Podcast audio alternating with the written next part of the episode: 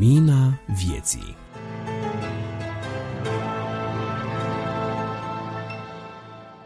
Bine v-am găsit, stimați ascultători, la numărul din aprilie 2022 al revistei Lumina Vieții.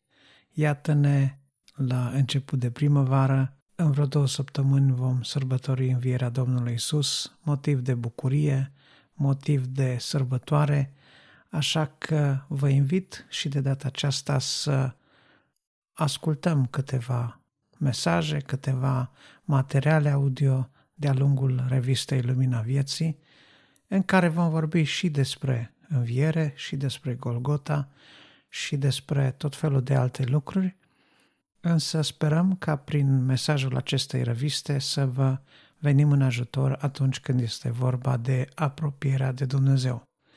Misiunea noastră a redacției revistei ProLumina, a revistei Lumina Vieții, este aceea de a-i sprijini pe oameni în demersul lor de a avea o relație vie cu Dumnezeu.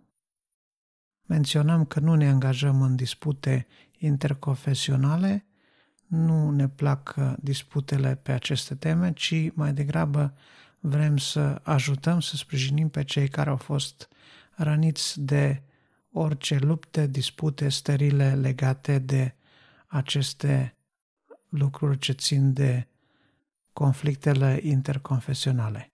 Suntem un colectiv variat, format din diferite persoane, aparținând diferitelor credințe creștine, însă ceea ce ne unește la oaltă este dorința de a sluji lui Dumnezeu și oamenilor. Colectivul nostru este format din văzători și slavăzători, dar și dintr-o mulțime de nevăzători.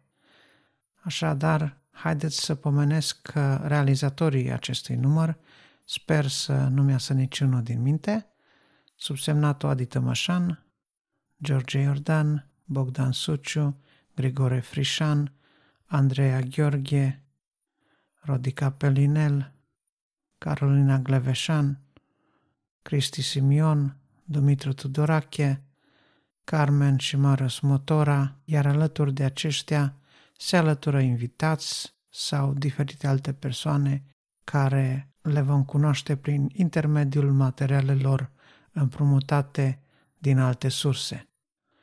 Așadar, vă dorim o audiție plăcută în continuare și fie ca Domnul Dumnezeul nostru să ne dea har tuturor.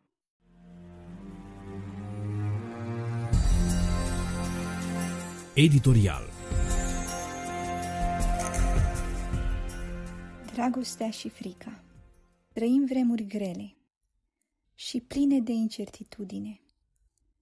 Știm de războaie, auzim vești războaie și pandemii, o posibilă și foarte probabilă foamete în viitorul apropiat și parcă mai mult ca niciodată nu cunoaștem ce va aduce ziua de mâine. Este firesc să ne îngrijorăm, dar totuși frica nu este un duh de la Dumnezeu. Iar acum, în secolul 21, unde bolile stârnite și agravate de stres și depresie sunt la cote maxime, trebuie să recunoaștem că nu există alt remediu decât însuși Dumnezeu și dragostea Lui. Nu există alt refugiu sau adăpost decât însuși El. Dar sunt unele persoane, inclusiv eu, care se îngrijorează excesiv mai mult decât le face bine. Având o boală autoimună și pe sistem nervos, eu sunt candidatul cel mai nepotrivit pentru situația actuală. De când mă știu, mă lupt din răsputeri, să nu dau curs grijilor, să nu mă afund în gânduri care nu au rost și să rămân statornică pe stânca vieții, pe promisiunile făcute de Mântuitorul nostru. Mi-aduc aminte de o întâmplare care m-a liniștit, dar în același timp m-a șocat. Mergeam la o adunare formată de o familie de moldoveni de peste Prut, pline de oameni care îl căutau pe Dumnezeu într-un mod sincer. Oameni veniți de peste tot din țară sau din Republica Moldova, ba chiar din Rusia, ne adunam să studiem cuvântul Domnului, să-i cântăm și să ne rugăm. Această mică adunare a avut râvnă și lipici o perioadă, iar apoi s-a dizolvat, treptat. Din păcate, lucrurile frumoase deseori sunt de scurtă durată, iar omul din noi se plictisește repede. Începe să caute ceva mai bun sau mai convenabil și rămâne decât cu niște memorii, resentimente și poate păreri de rău. Dar mie îmi place să adun ce este bun din fiecare experiență pe care o trăiesc. Fie ea bună, fie ea rea. Este un prilej de a învăța, ca să nu mai greșesc în viitor aceeași greșeală, sau să cunosc cum să mă raportez la un eveniment bazat pe înțelepciunea căpătată. A fost la o seară de rugăciune în această adunare, când un frate rus s-a apropiat de mine, împreună cu un alt frate care îmi traducea, ca să-mi spună că nu mai trebuie să-mi fie frică. Până atunci, eu nu am cunoscut pe acest frate, înaintat în vârstă. Nici nu știam că eu aș fi avut ceva deosebit, ca din toată mulțimea de frați, vreo treizeci la număr, acest om să cunoască starea mea de neliniște, fără ca eu să scot o vorbă. Și mă gândeam eu în sinea mea, cât de transparentă să fiu, ca lumea să poată cunoaște ce gândesc. Dar nu, nu asta era. Eu cred că Duhul Sfânt l-a înștiințat și totodată i-a dat câteva cuvinte ca să îmi restaureze echilibrul, să cunosc pacea și să mă focalizez pe Dumnezeu și pe puterea Lui. Acest frate s-a uitat în ochii mei în timp ce îmi vorbea în rusă și mi-a spus, ori de câte ori începi a te scufunda în gânduri și griji, adu-ți aminte acest verset. Dumnezeu nu ne-a dat un duh de frică, ci de putere, dragoste și stăpânire de sine. Atât. Punct. Verset din 2 Timotei, capitolul 1 cu 7. Iar din acel moment am început să pun în practică acest mic verset. Nici acum nu sunt perfectă în a-l aplica, dar mă străduiesc. Mă străduiesc să mă las eu folosită de Dumnezeu în a aduce acest verset în context și pentru alte persoane care sunt obosite pe acest pământ, care parcă nu mai au putere sau voință să meargă înainte.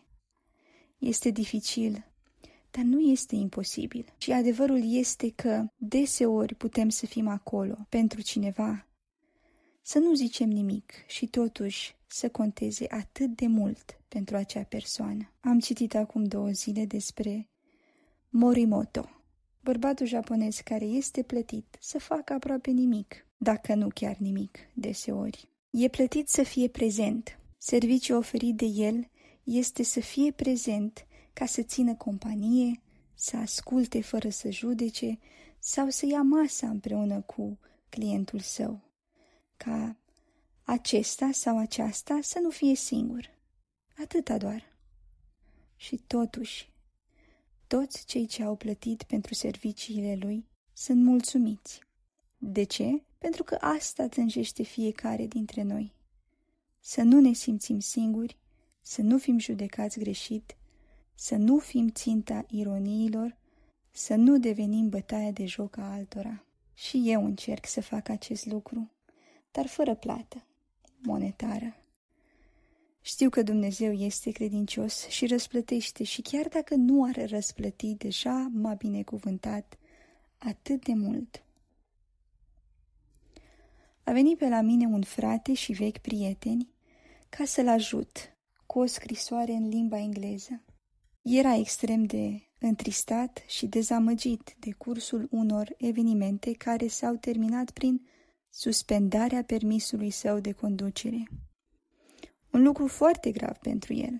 Permisul era sursa lui de venit, el fiind șofer de tir, și în disperarea lui, el nu putea să-mi zică altceva decât că este un ratat că are o vârstă și nu are nici familie, nici muncă și că este imposibil să o ia de la zero. Am ascultat și nu am zis nimic, fiindcă eram sigură că a primit suficiente sfaturi. I-am propus să ne uităm la un film și să mâncăm ceva, iar după, fiindcă mă simțeam mai bine ca de obicei, l-am rugat să meargă cu mine până în parc, pentru a-mi face plimbarea de seară.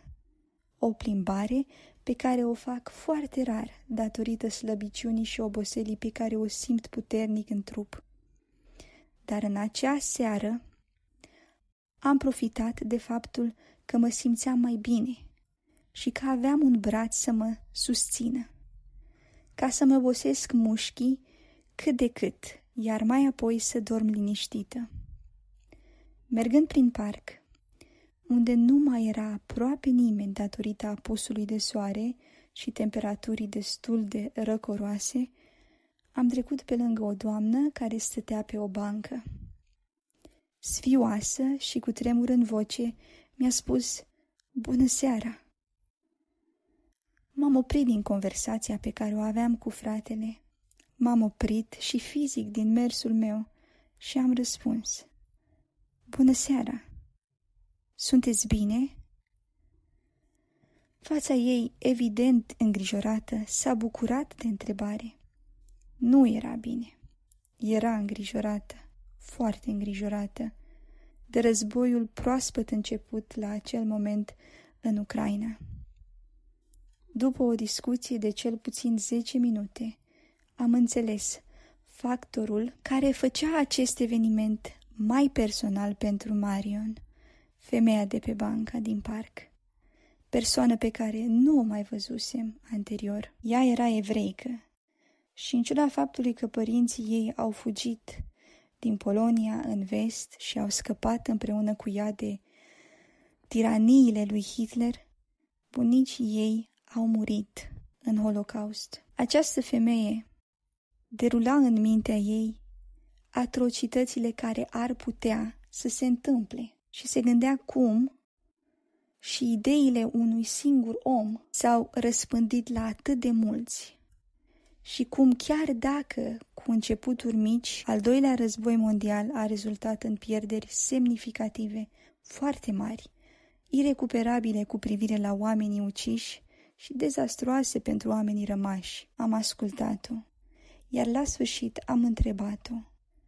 Noi ce putem să facem? Strângem fonduri și trimitem, dar nici astea nu vor fi suficiente. Trebuie să ne rugăm ca Dumnezeul nostru care are putere să acționeze, să procedeze cum știe El, să ne încredem în El, fiindcă chiar dacă ne este imposibil să vedem, toate lucrează spre binele celor ce iubesc pe Dumnezeu.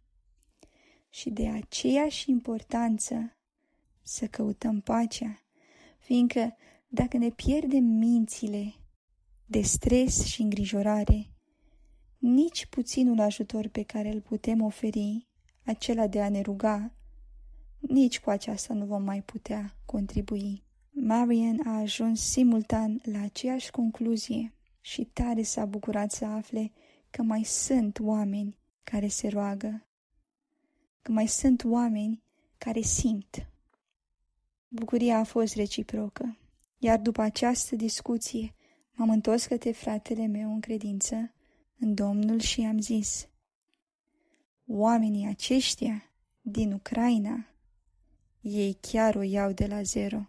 Mi-am permis cu blândețe și cu puțin umor să-i reamintesc că deseori nouă ni se pare că am ajuns la un sfârșit când lucrurile nu merg cum noi vrem, cum noi ni le imaginam. Dar e posibil ca acela care a pus obstacolul să fie chiar Dumnezeu, pentru ca noi să luăm decizii mai benefice pentru noi înșine și pentru cei din jurul nostru. Să ne amintim că totuși micul nostru univers pe care îl vedem cum se năruie, să nu fie o scenă chiar atât de dramatică, ci doar noi să o vedem așa pentru că am pus pe ea o lupă. Știu, deseori gândim că nu suntem suficienți, că nu am făcut tot ce trebuie, că Dumnezeu poate fi dezamăgit de noi și de lipsurile pe care le avem, dar de cele mai multe ori, cel mai mare critic față de sine sunt chiar eu. Dar Dumnezeu este dragoste și în dragoste nu este frică, ci dragostea desăvârșită alungă afară frica, pentru că frica poartă în sine pedeapsa. Și asta este ce așteaptă Dumnezeu de la noi, să iubim. Deseori poate gândim că răul pe care l-am făcut este prea mare ca Dumnezeu să-l poată ierta. Dar dacă ne pocăim cu o inimă sinceră și neprefăcută, Dumnezeu poate în dragostea Lui perfectă să acopere toate lacunele noastre. Și fiindcă El însuși este dragoste, putem folosi binele cunoscute versete din 1 Corinteni 13 de la 4 la 8. Dacă înlocuim cuvântul dragoste cu Dumnezeu, ajungem să-L cunoaștem mai bine, mai personal, mai în detaliu. Versetele ar citi. Dumnezeu este îndelung răbdător, este plin de bunătate.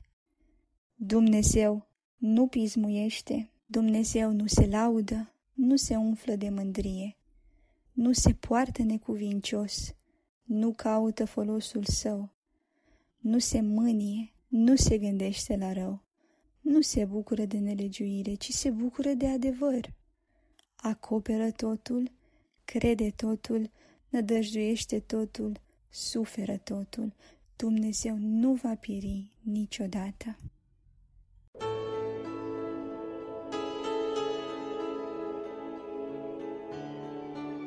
Vestea bună De data aceasta, la Vestea Bună, vorbim despre bunătate. Acum când planeta noastră este zdrobită, este însângerată și răutatea aleargă cu iuțeală mare, zdrobind în ghearele ei suflete și trupuri, are și bunătatea un cuvânt de spus, are mai multe cuvinte de spus și va avea ultimul cuvânt. Dacă în poveștile copilăriei noastre Întotdeauna binele învingea răul cu adevărat în această poveste minunată a Universului. Binele final va învinge răul, da, și bunătatea va trona pentru eternitate. Dar până atunci vrea Domnul Isus Hristos să umple sufletele noastre de bunătate, de bunătatea Lui, de bunătatea cerului.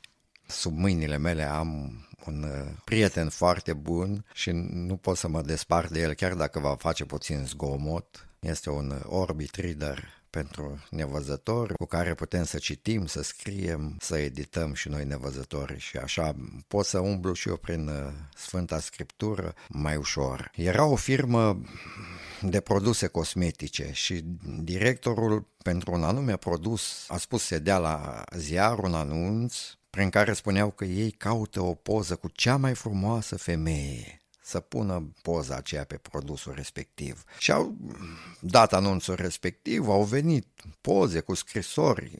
Ei acolo în anunț cereau să spună persoana care trimitea poza de ce acea femeie este cea mai frumoasă sau să o caracterizeze. Printre multele scrisori a venit o scrisoare, una deosebită deosebită de toate celelalte. Și cea care sorta cele, treia cele scrisori, a dus-o directorului. A zis, citiți, domnul director. Era scrisă de un băiețel de 9 ani, care provenea dintr-o familie dezorganizată și era mai mult pe stradă. N-avea ce mânca de multe ori, era alungat, era chinuit, era ca un orfan. Pe strada aceea locuia, de fapt așa se intitula scrisoarea, pe strada mea locuiește cea mai frumoasă femeie din lume. Și spunea băiețelul, în fiecare zi mă primește cu atâta drag, zâmbetul ei înluminează sufletul, cuvintele ei împicură dulceață și viață în lăuntrul meu. În fiecare zi mă ridică, mă încurajează, ne jucăm, nu te supăra frate și alte jocuri și îmi vine greu să mă despar de ea. Da, e cea mai frumoasă femeie și dacă o să pot și eu să ajung mare și Dumnezeu va îngădui și o să mă căsătoresc, atât de mult mi-aș dori să am ca soție o femeie ca această femeie de pe strada noastră. Și se uită directorul la poză, ce era de fapt în poza aceea? cine era femeia aceea cea mai frumoasă femeie pentru acel băiețel de 9 ani? Era o doamnă în vârstă, într-un cărucior cu rotile, era paralizată de la brâu în jos, nu avea dinți în gură, păr puțin pe cap, riduri pe față și pe mâini, dar avea o bunătate în priviri, emana o bunătate din plin. Și doamna care trăia pozele zice, asta o putem să o punem, nu? Cum să o punem poza asta? Cum? Păi nu ne mai vindem produsul ăla în viac. Ar înțelege oamenii că se poate să fii frumos și fără produsul ăsta cosmetic. Nu, nu, nu, nu o punem. Dar ce minunat este când bunătatea este în lăuntrul nostru și estompează celelalte lipsuri ale trupului nostru, când bunătatea răzbate și străbate și luminează sufletele noastre. În Proverbe 19 cu 22 este un cuvânt atât de frumos care spune Ceea ce face farmecul unui om este bunătatea lui. Acum iar îmi cer scuze că în fundal se va auzi orbit braiul ăsta. Deci ceea ce face farmecul unui om este bunătatea lui. O, Doamne, într-o lume plină de răutate, învață-ne să stăm înaintea Ta în așa fel încât să poți să umpli sufletele și trupurile și trăirea și existența noastră cu bunătatea aceasta cerească. Haideți să ne uităm în Efesem 4 că 31. Orice amărăciune, orice iuțime, orice mânie, orice strigare, orice clevetire și orice fel de răutate, auziți, orice fel de răutate să piară să piară din mijlocul vostru. Și 32, versetul așa de frumos spune, din potrivă, fiți buni, fiți buni unii cu alții, miloși și iertați-vă unul pe altul, cum v-a iertat și Dumnezeu pe voi în Hristos. Extraordinar, din potrivă, fiți buni unii cu alții. Ce minunat este când revarsă Dumnezeu prin mine bunătate spre soția mea, spre copiii mei, spre vecinii mei, spre orice om cu care intru în legătură.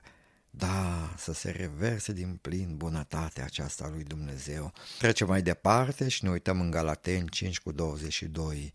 Roada Duhului, din potrivă, este dragostea, bucuria, pacea, îndelunga răbdare și uitați-vă aici, bunătatea, facerea de bine, blândețea, credincioșia, înfrânarea, înfrânarea poftelor. Împotriva acestor lucruri nu este lege. Roada Duhului, printre altele, spune cuvântul că este și bunătatea și facerea de bine. Bunătatea. O, ce mult îmi doresc ca acest cuvânt să marcheze sufletele noastre și în fiecare zi să stăm înaintea lui Dumnezeu și să-i spunem, Doamne, vrem să fim plini de bunătate, că dacă ne uităm la Corinteni, 1 Corinteni 13 cu 4, auziți ce spune aici, dragostea este îndelung răbdătoare și apoi spune, este plină de bunătate. Auzi ce frumos, este plină de bunătate. Dacă un vas este plin, într-un vas plin, nu mai încape să pui nimic altceva, este plin.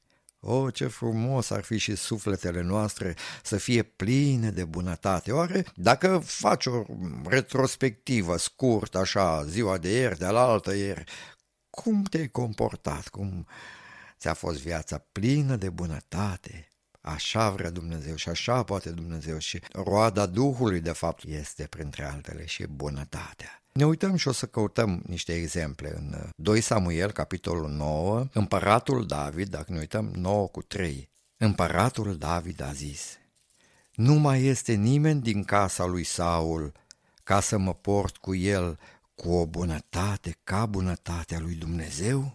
Când venea un nou uh, împărat la tron și era din, uh, din altă seminție, dacă eram un împărat rău, extermina pe ceilalți ca să n-aibă rivali, să nu aibă dușmani. David însă, chiar dacă a fost urmărit de Saul și în primești de, de moarte, de câte ori a vrut să-l omoare Saul și să-i facă rău și uite acum, după ce ajunge David pe tronul Israelului, ce inimă, om după inima lui Dumnezeu. Deci că mai este cineva din casa lui Saul să mă port cu el cu o bunătate ca bunătatea lui Dumnezeu. Da, și Țiba îi spune, mai este aici un fiu al lui Ionatan, Mefiboșet, era o loc de amândouă picioarele. Să vie, l-au chemat, nu te teme Mefiboșet, îi spune împăratul, nu-ți fie frică, de astăzi o să mănânci la masa mea și o să ți se dea pământurile înapoi și o să ai slugi, o să-ți fie bine. Vreau să mă port cu tine cu o bunătate ca bunătatea lui Dumnezeu. Dacă ne uităm în faptele apostolilor 11 cu 24, spune că Barnaba era un om de bine. Barnaba era un om de bine, plin de Duhul Sfânt și de credință și destul de mult norod s-a adăugat la Domnul. Barnaba, un om extraordinar în Noul Testament, este acest om, Barnaba un om de bine, un om plin de Duhul Sfânt. Omul acesta era de partea celor slabi, de partea celor poate care erau necunoscuți, care erau contestați, cum era și Sfântul Apostol Pavel la început. Te ascultam despre o întrecere sportivă și era vorba de alergări în care erau în competiția aceea niște copii cu autism. Și au început să alerge ei după ce s-a dat startul și unul era înainte cu 10 metri, cu știu eu cât era, alerga, era cel mai bun la alergare și era aproape să ajungă la linia de sosire când se uită înapoi să vadă prietenul lui cel mai bun. Cum aleargă? Poate, îl ajunge, ce loc o să ia? N-a putut fără să se uite odată înapoi să vadă ce cu prietenul lui și îl vede căzut. Prietenul său era căzut la pământ. Nu-i mai trebuie de acum uh, celui din tâi alergător, nu-i mai trebuie premiu, nu-i mai trebuie nimic. Alergă înapoi, îl ridică, îl sprijină și zice, hai să mergem amândoi, să ajungem la linia de sosire. Și au ajuns așa în aplauze și cei din tribune erau în lacrimi.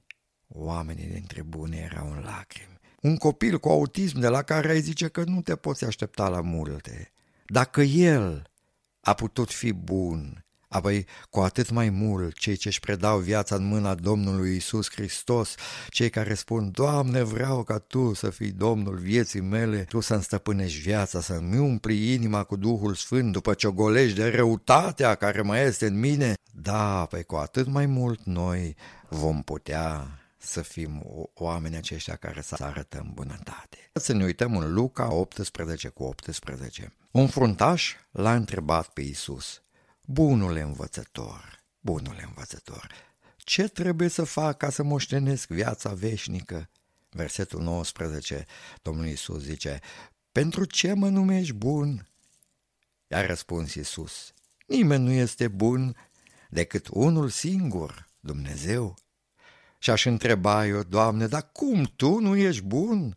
Păi, ai lăsat slava cerului, gloria de acolo, tot, toată splendoarea, tot binele de acolo, desăvârșirea aceea, perfecțiunea din uh, preajma Tatălui și ai coborât într-o iesle și ai venit în lumea de năcal și de întuneric și ai fost hulit și ai fost batjocorit. Au spus cei care aveau scriptura în mână și trebuia să te cunoască cel mai bine, că ești demonizat, că faci minuni cu ajutorul Domnului, dracilor și câte n-au mai spus despre tine. Chiar și frații tăi la început au zis că ți-ai ieșit din minți și ai venit. Tu nu ești bun, Doamne, când ai vindecat atâția oameni ai eliberat îndrăciți, ai dat speranță, ai adus lumină și binecuvântare, te urmau noroadele și în pustie și ascultau și sorbeau cuvintele de pe buze, tu care le-ai mulțit pâinile și le-ai șters lacrimile și, da, și ai murit pe cruce pentru păcatele noastre ale tuturora, păi cum să nu spunem bunul învățător? Și totuși tu, Doamne, ai zis să nu mă numești pe mine bun. Ce lecție de smerenie ne dă Domnul Isus Hristos în cuvântul acesta spune prin proverbe, să te laude altul, nu gura ta. Da, că era unul, era unul prin Luca, tot aici prin Luca 18, zice, Doamne, auzi, că avem tot felul de motive de mulțumire noi, așa, dar asta a avut un motiv special de mulțumire. Zice, Doamne, eu îți mulțumesc că nu sunt ca ceilalți oameni, răpărezi, nedrepți, sau ca vameșul acesta, prea curvar, sau cum mai zicea el, sau chiar ca, nici ca vameșul acesta. Eu postesc, eu dau zeciuială, eu... Auzi, ce se lăuda singur, în sinea lui, și vameșul zicea, Doamne, ai milă de mine păcătosul. Haide să spunem și noi rugăciunea vameșului în fața bunătății lui Dumnezeu și spunem în Romani 2 cu 4, nu vezi tu, omule, că bunătatea lui Dumnezeu te îndeamnă la pocăință? Haide să ne plecăm înaintea lui Dumnezeu, să ne cercetăm cum stăm noi cu bunătatea. Suntem plini de bunătate? A văzut soția, soțul, copiii, vecinii, cei din biserică, cei cu care intrăm în legătură? Pot să spună, cum spunea fruntașul acesta despre Domnul Isus, bunule, ăsta este un om bun, e un om bun, să ni se ducă cumva vestea că suntem oameni buni, de fapt oamenii să, să-L cunoască pe Dumnezeul care este cu adevărat bun. Și îmi place cum la frații ortodoxi se folosește expresia aceasta, bunul Dumnezeu, cu adevărat, prea bun este Dumnezeu. Haideți să ne uităm la 1 Petru, capitolul 3, versetul 3. Podoaba voastră să nu fie podoaba de afară, care stă în împletitura părului, în portarea de scule de aur sau în îmbrăcarea hainelor. Și atât de mult îmi place versetul 4, ci să fie omul ascuns al inimii, în curăția nepieritoare a unui duh blând și liniștit care este de mare preț înaintea lui Dumnezeu. Ce spune aici? Ci să fie omul ascuns al inimii, în curăția nepieritoare a unui duh blând și liniștit care este de mare preț înaintea lui Dumnezeu. Și ultimul verset pentru aceste momente este la Roman 12 cu 21. Nu te lăsa birui de rău, ci biruiește răul prin bine. Doamne, vrem ca bunătatea ta să pătrundă sufletele noastre și să străbată prin noi, că spunea, odată a fost întrebat un copil, ce este un sfânt? Păi zice, el se uitase într-o biserică la lumina care pătrundea prin vitralii și zice, un sfânt este un uh, om prin care străbate lumina. O, oh, așa îmi dori, Doamne, lumină, multă lumină prin sufletele noastre să străbată în întunericul acesta, că spunea altcineva, nu blestema întunericul, ci aprinde o lumină o luminiță cât de mică, ce bună e, slăvit să fii Tu, Doamne, în veci de veci. Amin.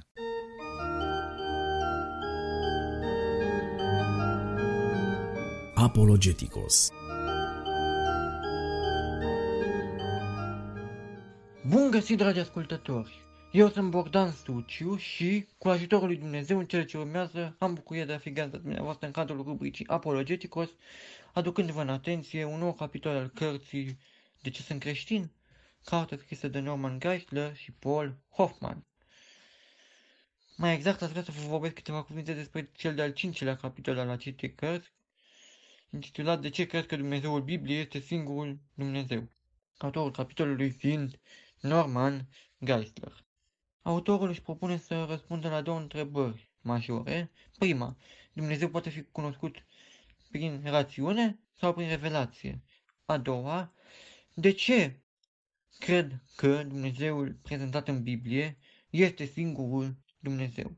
În partea de debut a capitolului, Norman Geisler aduce în discuție punctul de vedere exprimat de filozoful Pascal, care aprecia că Dumnezeu poate fi cunoscut exclusiv prin revelație, iar filozofia nu poate contribui, la rațiunea, filozofia nu poate contribui la cunoașterea lui Dumnezeu.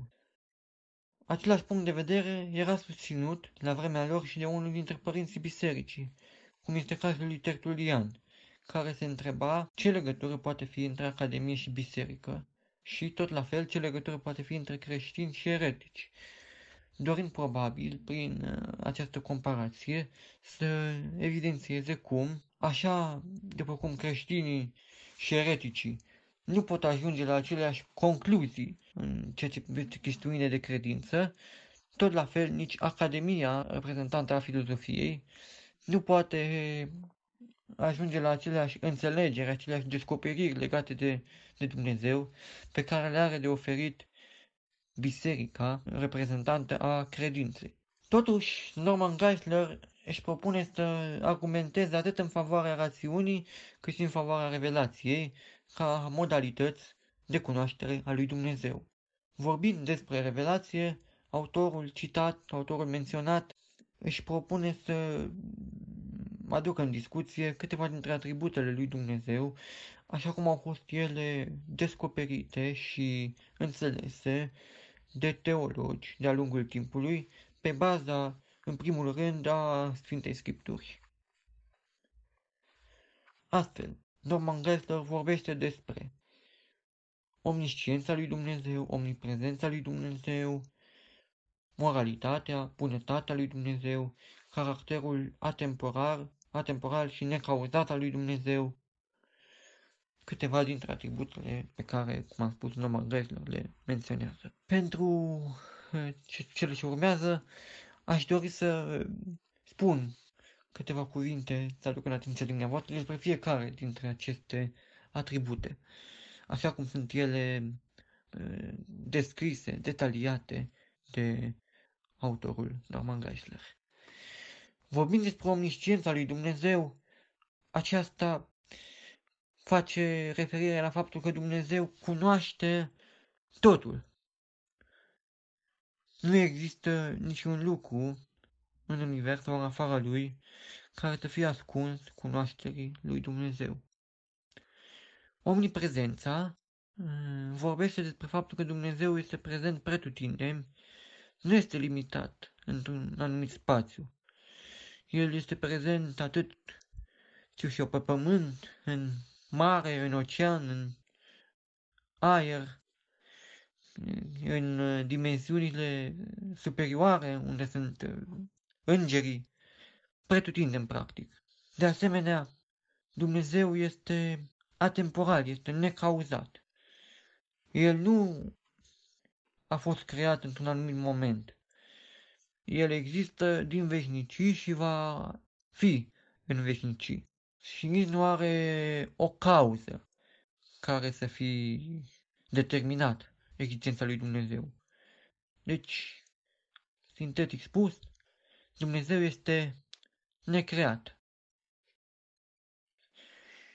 Vorbind despre moralitatea lui Dumnezeu, despre bunătatea lui Dumnezeu, putem aduce în discuție faptul că Dumnezeu, pe lângă faptul că este bun, pentru că el bunătatea este ceva ce face parte din sine, din Dumnezeu. Este bun prin sine însuși. Deci Dumnezeu, pe lângă faptul că este bun, El este bunătatea, El este sursa a tot ceea ce este bun. Acestea ar fi câteva dintre atributele lui Dumnezeu, susținute, cum menționam și anterior, de citate biblice. Sunt foarte multe citate biblice, atât din Vechiul Testament cât și din Noul Testament, din Cartea Psalmi, spre exemplu din Cartea Apocalipsa, citate pe care, citindu-le, omul care își dorește să, să-L cunoască pe Dumnezeu, are posibilitatea să se apropie de de acest obiectiv să înțeleagă, desigur, atât cât este posibil minții omenești să facă acest lucru, să înțeleagă, spuneam, o parte din ceea ce este, din cine este Dumnezeu.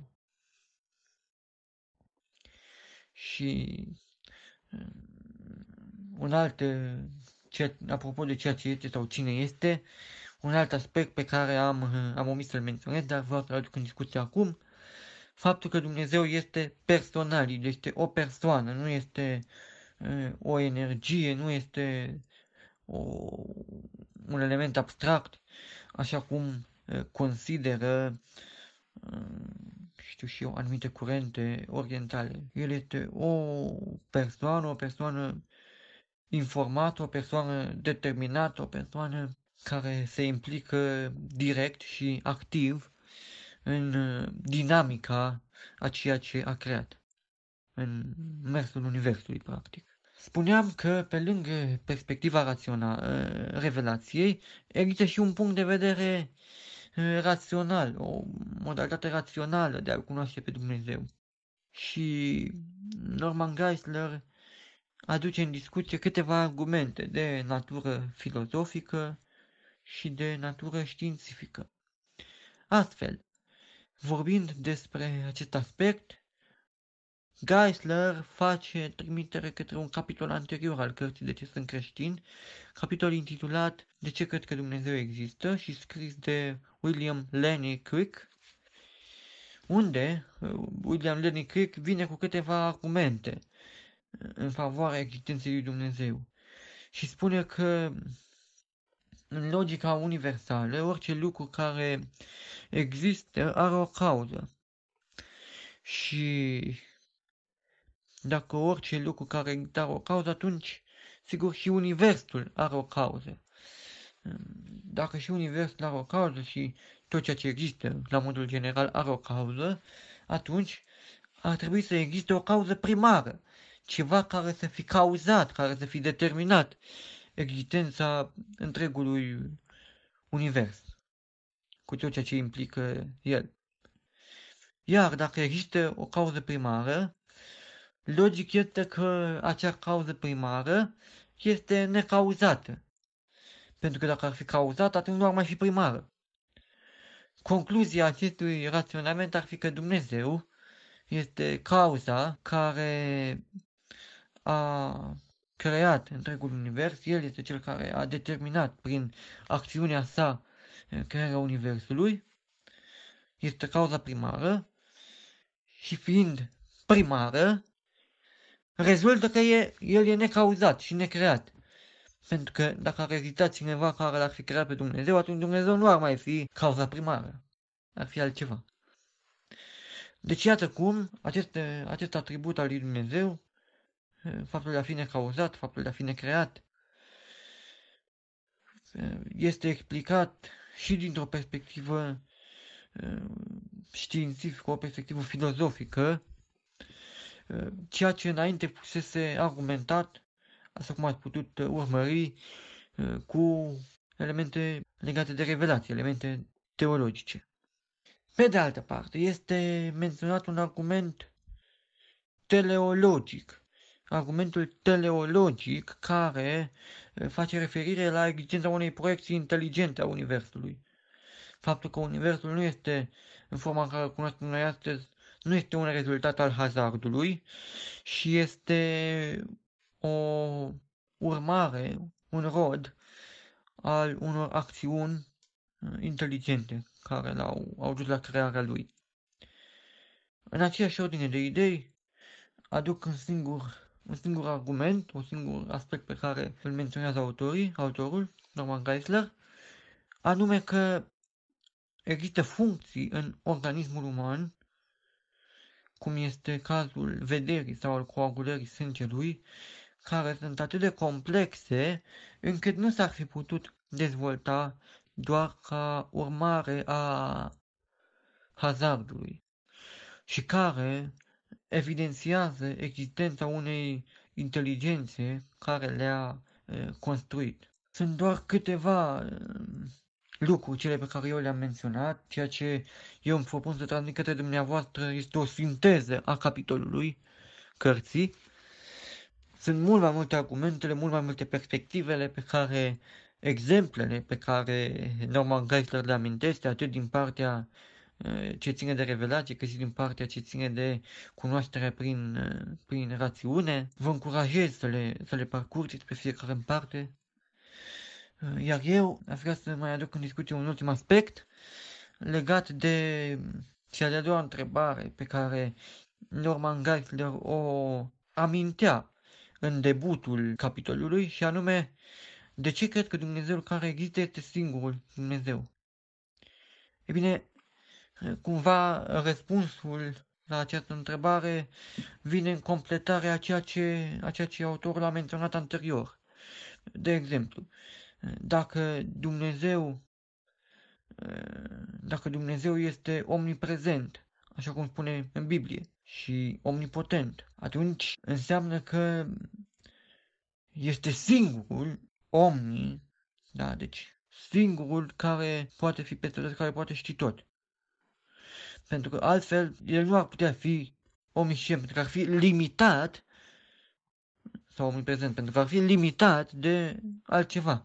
Dacă Dumnezeu nu ar fi singur, dacă ar mai exista o altă, știu, o altă entitate, atunci ar, s-ar limita între ele. De asemenea, Dumnezeu este, este bun, este bunătate, cum am spus, și sursa a tot ceea ce este bun. Acest lucru este vizibil și poate fi arătat, poate fi dovedit prin faptul că noi atunci când uh, ne raportăm la un lucru pe care spunem că este bine sau rău, pe care îl considerăm ca fiind bine sau rău, bun sau rău, practic noi avem un etalon la care ne raportăm.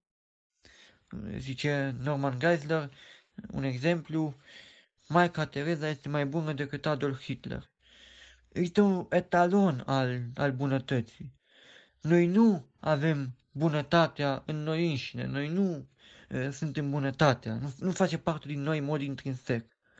Noi avem un element la care, la care ne raportăm atunci când, uh, când ne referim la un lucru ca fiind bun, un element exterior. Iar în perspectiva și în concluzia pe care Norman Geisler o, o propune, acest etalon este Dumnezeu. Încheiind, Norman Geisler menționează faptul că atât revelația cât și uh, cunoașterea rațională sunt două drumuri care finalmente duc către aceeași destinație și anume către descoperirea lui Dumnezeu și ele nu sunt, așa cum s-a văzut, nu sunt uh, contradictorii, nu sunt în raportul, să zic, de, de opoziție, una față de cealaltă. Și mai mult decât atât, ele se completează reciproc. Vă mulțumesc pentru atenția acordată, Dumnezeu să vă binecuvânteze și vă doresc toate cele bune. Lapte și bucate tare M-am gândit pentru că ne apropiem cu pași repezi de sărbătoarea învierii Domnului Isus să vă vorbesc puțin despre Golgota. Despre Golgota, despre însemnătatea crucii, pentru că înainte de a fi fost înviere, a fost Golgota. Cu siguranță învierea are o importanță covârșitoare în doctrina creștină, însă la fel de importantă este moartea și suferința Domnului Isus pe crucea din dealul Golgotei. De aceea vreau să vă vorbesc puțin despre ce înseamnă crucea. Ce înseamnă Golgota? Ce s-a întâmplat la Golgota de fapt în acea zi? E bine, pentru cei mai mulți sau pentru grosul celor care au participat fizic la acel act, la acel eveniment, n-a fost altceva decât o pedepsire publică. Crucea era un lemn al osândei, era o bagiocură, era o unealtă de tortură, era modul în care romanii pedepseau pe cei care se răzvrăteau împotriva autorităților și pe cei mai de joasă speță tâlhari. Cam la aceste două categorii de oameni se rezervau crucea ca metodă publică de pedeapsă. Iar Isus, pus pe crucea Golgotei, suferea alături de doi tâlhari, tocmai ca să se împlinească ce spune Scriptura că a, pus, a fost pus în rândul celor fără de lege. Deasupra capului său, pe cruce, era o tăbliță pe care era scris Isus din Nazaret, regele iudeilor. Mulți nu au fost de acord cu ceea ce Pilat a scris pe această tabliță, însă pe cât de flexibil a fost Pilat în a lăsa pe Isus nevinovatul în mâinile iudeilor, la fel de inflexibil a fost față de această nouă cerere de a modifica inscripția de deasupra capului său. Într-un fel, Pilat n-a vrut să facă lucrul acesta doar ca să plătească printr-o farsă, am zice noi, aproape ieftină din punctul lor de vedere, ceea ce se întâmplă acolo.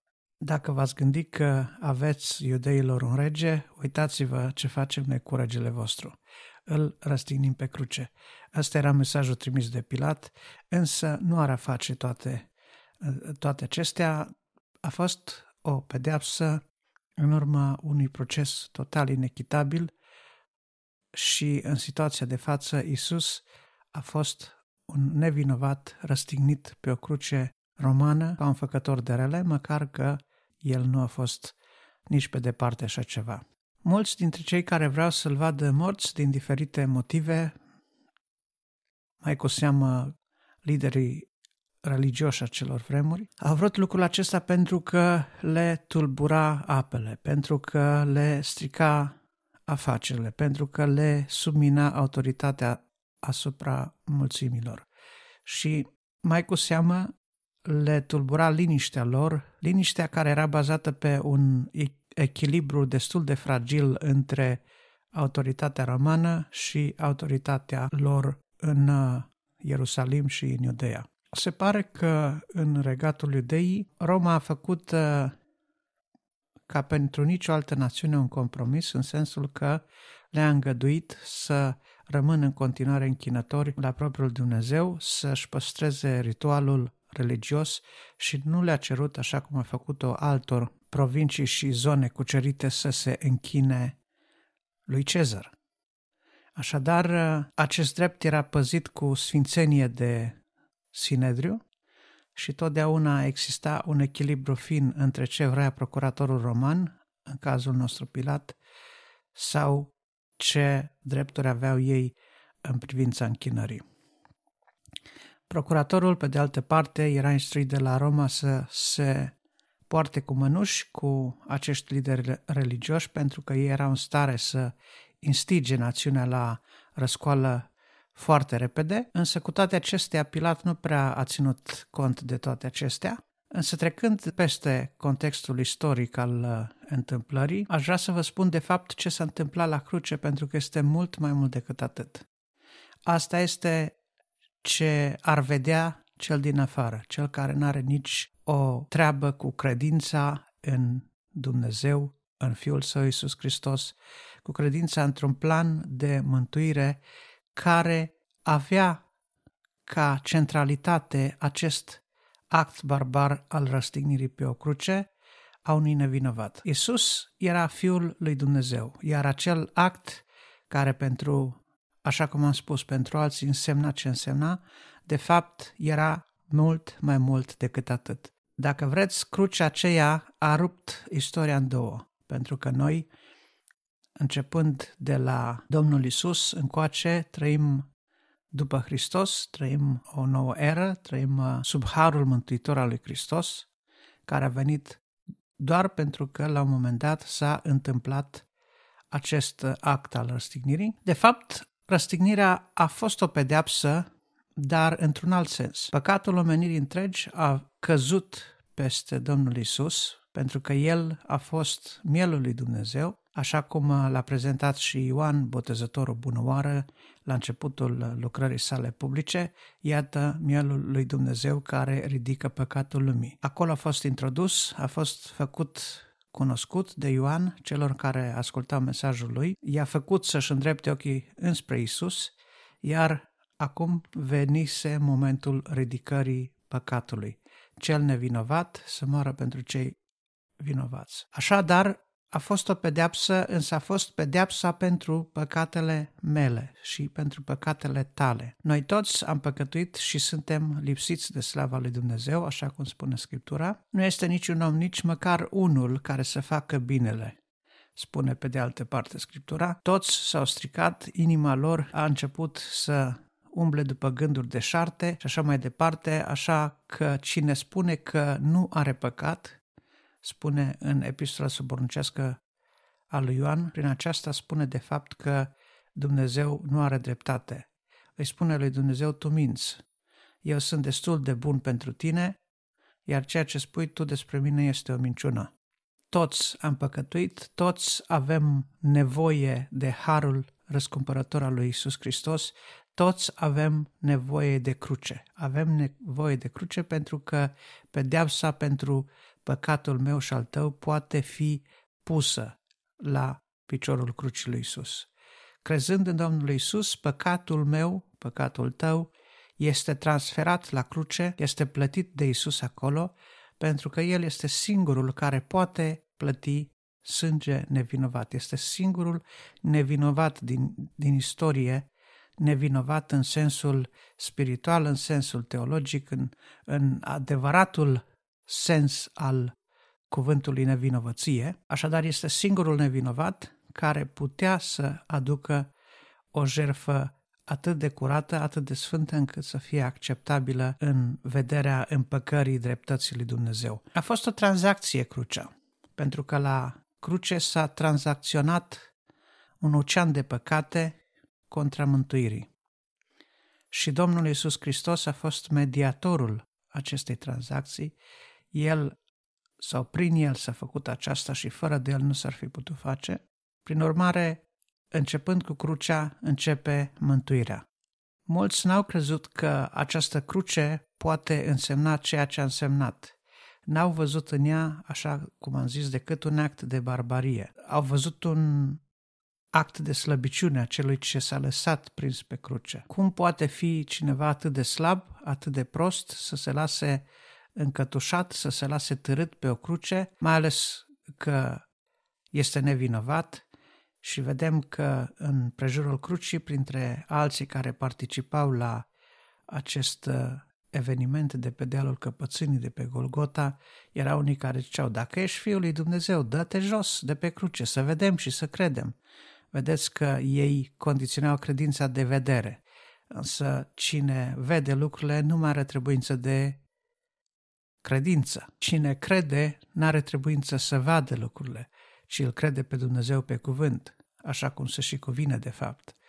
Alții ziceau, i-a mântuit pe alții, să se mântuiască, dar pe sine însuși. Și îl provocau să coboare de pe cruce. A fost, dacă vreți, ultima zvâgnire a satanei în aceste hule care le aruncau cei din prejurul crucii lui Isus, încercând să stopeze ceea ce avea să se întâmple pe cruce. Acolo, pe cruce, avea să fie nimicită puterea păcatului. Puterea păcatului a domnit peste oameni, peste omenire, secole, secole și secole la rând.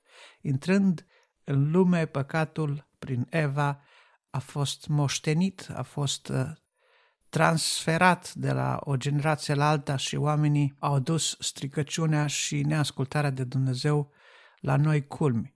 Însă prin Hristos, așa cum printr-un singur om, prin Adam, prin Eva, a venit păcatul, prin Hristos a venit izbăvirea de păcat, a venit mântuirea, a venit făgăduința veții veșnice, a venit izbăvirea de păcat. Și așa că la cruce Domnul Isus ucidea păcatul, slăbea puterea covârșitoare, stăpânitoare a păcatului asupra ființei umane și dădea omului șansa să primească din mâna lui Dumnezeu mântuire, să primească din mâna lui Dumnezeu pace. Dreptatea lui Dumnezeu n-ar fi putut fi satisfăcută de nicio faptă de ale oamenilor, de niciun gest, de niciun ritual, de niciun preț, ci singurul care avea suficient ca să plătească prețul a fost și este Isus. De aceea vă spun că, într-un anume fel, crucea este o tranzacție sau a fost o tranzacție. În al treilea rând, crucea este un semn al ascultării. În Cartea Filipeni se spune pentru că el s-a smerit și s-a făcut ascultător până la moarte și încă moarte de cruce, de aceea și Dumnezeu i-a dat un nume care este mai presus de orice nume. Dacă te uiți la cruce și vezi în ea ascultarea Domnului Isus, dacă îți propui și apuci și tu calea ascultării și asculți de Dumnezeu până la capăt, fără nicio șovăire, fără nicio ezitare, atunci, negreșit după această ascultare, urmează o înălțare. Dar o înălțare făcută de Dumnezeu, o înălțare care nu este vinovată, o înălțare care nu înseamnă a fi plin sau umflat de mândrie, o înălțare veritabilă care o dă Dumnezeu celor ce ascultă. De ce până astăzi oamenii consideră ascultarea de Dumnezeu limitare? De ce până astăzi oamenii privesc ascultarea de Dumnezeu ca pe o îngrădire, ca pe ceva de nedorit, mi este greu să pricep. Însă asculta de Dumnezeu înseamnă a rămâne în pace cu Dumnezeu. A nu asculta de Dumnezeu, a te opune cu obstinență lui Dumnezeu, înseamnă împotrivire la adresa lui Dumnezeu. Pe când Domnul Isus, încă din ceruri, pe când uh, acel sul care conținea planul de mântuire, a spus, iată-mă, vin să fac voia ta, Sfinte Tată. Și în grădina Ghețiman, când nu mai era puțin până la clipa prinderii, judecării și răstignirii sale, el a zis, depărtează de la mine paharul acesta dacă este cu putință, dar totuși facă-se voia ta. Și iată un Isus care rămâne în voia Tatălui Său până la capăt. Să trăiești o viață întreagă împrăștind iubire și dragoste și pace și vestea bună împăcării cu Dumnezeu, știind că de fapt tu te-ai născut pentru o cruce, este dincolo de puterea de înțelegere a oricărui om. Isus știa că urmează crucea. Isus a încercat să le spună ucenicilor de mai multe ori, vine ceasul și acum și veni când fiul omului va fi dat în mâinile celor fără de lege și așa mai departe. Și Petru nu putea să accepte așa ceva, să te ferească Dumnezeu, Doamne. Și vedeți că aparenta bunăvoință a lui Petru de a-l păzi de așa o, o oroare, de fapt, pentru Isus însemna o ispită. De aceea el zice, înapoi mea satanul. De ce? Pentru că acel cuvânt mascat ca fiind bunăvoință, de fapt era o ispită prin care subtil diavolul încerca să îl deturneze de la drumul crucii. Apoi cine vrea să asculte de Dumnezeu trebuie să aibă crucea cu el în fiecare zi. De aceea Domnul Isus spune, dacă voiește cineva să mă urmeze, să-și ia crucea în fiecare zi. Ce înseamnă să-ți iei crucea? Înseamnă să rămâi în ascultare de Dumnezeu în fiecare zi. Înseamnă să fii gata să plătești prețul suferinței în fiecare zi. Înseamnă să fii gata să accepti chiar o cara publică dacă e de trebuință, dar în același timp a purta crucea cu tine înseamnă a avea tot timpul la tine și cu tine nădejdea izbăvirii. Domnul Isus, când a privit la cruce, a văzut, dincolo de cruce, spune în Cartea Evrei, a văzut o sămânță de urmași. El a disprețuit bagiocura, a disprețuit crucea. A reușit să treacă peste partea grotescă, neplăcută, abominabilă a suferinței crucii, uitându-se mai departe, uitându-se peste veacuri la o biserică ce avea să crească, să crească, care avea să devină o națiune, care avea să devină un popor fără număr, un popor care să fie răscumpărat de el pentru tatăl său. Iată ce vedea Isus la cruce. Iată ce vedea Isus dincolo de cruce. Nu poți să privești crucea și să nu vezi dincolo de ea, pentru că dincolo de cruce este cerul. Pe Golgota Bunăoară, crucea era înălțată pe coama unui deal. Era un deal care, privit de sus, arăta ca un craniu, iar pe ceea ce ar fi fost uh, să fie foza nazală era înălțată crucea. Așa că oricine trecea pe, prin prejurul acelui deal vedea răstignitul. Uitându-te la cruce, îl vedeai pe cel răstignit pe cruce și dincolo de el cerul larg, cerul deschis. Dacă poți privi la cruce și poți vedea dincolo de ea cerul, atunci vei fi gata oricând să porți crucea cu tine în fiecare zi. Dacă ne uităm în cartea Coloseni, capitolul 1, vom găsi acolo un Pavel care spune către sfârșitul capitolului care o singură misiune, aceea de a aduce la desăvârșire, la slavă, pe cât mai mulți dintre cei chemați de Dumnezeu. Și el vorbește acolo exact despre ceea ce s-a întâmplat la cruce, despre acest schimb care a avut loc la cruce, despre faptul că Dumnezeu i-a dat putere și autoritate din pricina crucii. Vorbește de faptul că el a murit împreună cu Hristos și spunea Pavel, nu mai trăiesc eu, ci Hristos trăiește în mine. În clipa când te-ai apropiat de cruce, când te-ai contopit cu moartea lui Hristos, de fapt de acolo înainte în tine începe să lucreze viața. Întocmai ca sămânța care trebuie să moară înainte de a încolți și aduce din nou roadă, așa și noi trebuie să ne contopim, să ne facem una cu moartea lui, spunea Pavel. Ce înseamnă din punct de vedere simbolic lucrul acesta? Înseamnă a călca pe urmele lui Hristos. Înseamnă a lăsa pe Hristos să rodească în noi. Înseamnă să pășim noi în spate, să lăsăm la o parte eforturile noastre, dar să lăsăm să crească noi roada lui Hristos. Să nu mai facem caz și gălăgie de meritele noastre, dar să intrăm în har în meritele Domnului Isus. Asta înseamnă crucea, înseamnă o pedeapsă, înseamnă o tranzacție, înseamnă un semn al ascultării și mai înseamnă un lucru, după care am să închei. Este semnul celui mai mare act de iubire săvârșit vreodată de cineva. Fiindcă atât de mult a iubit Dumnezeu lumea, că a dat pe singurul său fiu, ca oricine crede în el, să nu piară, ci să aibă viață veșnică. Aceasta este iubirea lui Dumnezeu. O iubire care sacrifică, o iubire desăvârșită. Mântuitorul de altfel zicea, nu este dragoste mai mare decât ca cineva să își dea viața pentru prietenul său.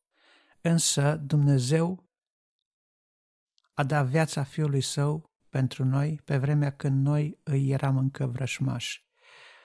Pentru noi care ne împotriviserăm an după an, zi după zi unui Dumnezeu, căruia îi datorăm totul, căruia îi se cuvine totul, căruia dacă i-am aduce ofrandă întreaga viață, n-ar fi destul. Așadar, să ne întoarcem azi cu recunoștință la crucea lui Hristos. Pentru că crucea este locul în care iubirea și-a arătat cel mai frumos tribut adus vreodată de cineva, cuiva, pentru cineva. Dacă vreți, grija lui Isus când era pe cruce se vede chiar și din faptul că și-a încredințat grijile de zi cu zi ale mamei sale, care era la piciorul crucii, și-a pus mama sub protecția lui Ioan. Mamei lui care avea să fie lipsită de fiul prea iubit, el a încredințat pe Ioan și a zis, ai grijă de el ca și cum aș fi eu. Și iată că, chiar și de pe cruce, cu câteva clipe înainte de a-și da Duhul, el tot iubire vroia să împrăștie, tot grijă de oameni, tot preocupare pentru soarta omului radia. Dacă ai ști cât de preocupat este cel care a murit pe cruce pentru salvarea ta, astăzi ți-ai deschide mai bine ochii și mintea și inima să înțelegi cu adevărat crucea, să înțelegi că acolo n-a fost doar un act de pedepsire abominabil, acolo a fost mult mai mult decât atât. Acolo a fost câștigată mântuirea ta, acolo ți s-a scris un nou destin, destinul mântuitului, destinul celui care ascultă de Hristos, destinul celui ce va trăi ca Hristos, destinul celui care va fi răsplătit ca Hristos, destinul celui care a făcut pace cu Dumnezeu și care îl iubește pe Dumnezeu și îl cinstește cu toată ființa. Doamne, ajută-ne să facem întocmai. Amin. Profunzimi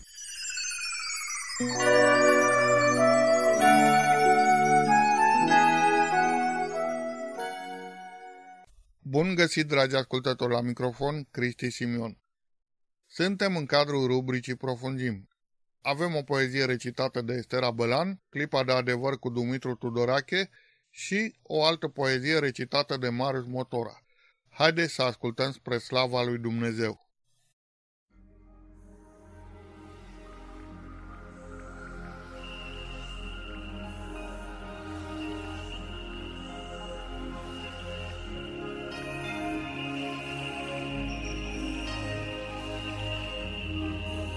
Dacă o înserare liniștită, nu știm ce fel de noapte poate aduce, la ce ne putem aștepta când un amurg învolburat, cu soarele sfârtecat de furtună, peste ultima rază a zilei, neguri adună.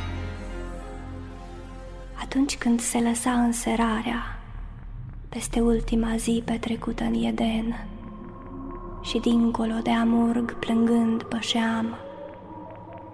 Nu bănuiam cât de lungă va fi noaptea care începea, cât de grea. Noi credeam că odată cu primul născut, pe care îl speram salvator, și soarele va răsări din nou. Dar odată cu el întunericul mai mult a crescut.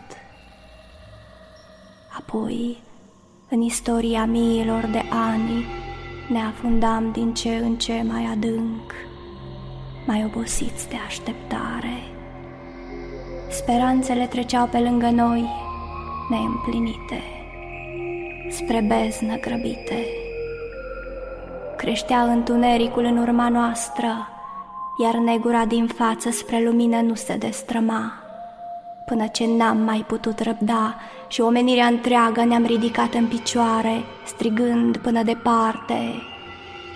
Străjerule, mai este mult din noapte. Atunci când se lăsa înserarea peste grădina Ghețimani, vedeam fața lui Isus întristată de moarte. Și îngândurați pășeam și noi alături. Dar cine ar fi putut gândi este Domnul câtă durere avea să se strângă în grădina în care palmierii și cedrii nu învățaseră încă să plângă. Nopțile lumii într-o singură noapte adunate, într-un singur pahar și o mână întinsă spre el tremurândă, o șoaptă ca un strigăt, auzit până la capătul lumii departe. Mai este mult, este mult din noapte, noapte.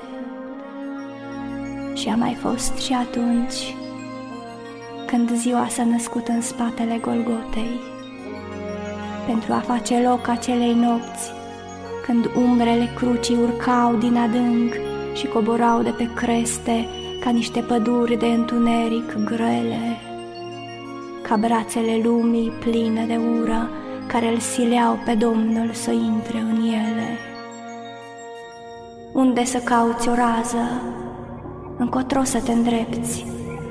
Pe cine să strigi când totul se scufundă? Când până și în cer s-a întunecat lumina? Doar crucea ar mai putea vorbi, dar tace și ea de atâta durere ce poartă. Nu întreabă nimeni cât mai e din noapte, dar El, Isus, murind, ne vede pe noi dincolo de moarte.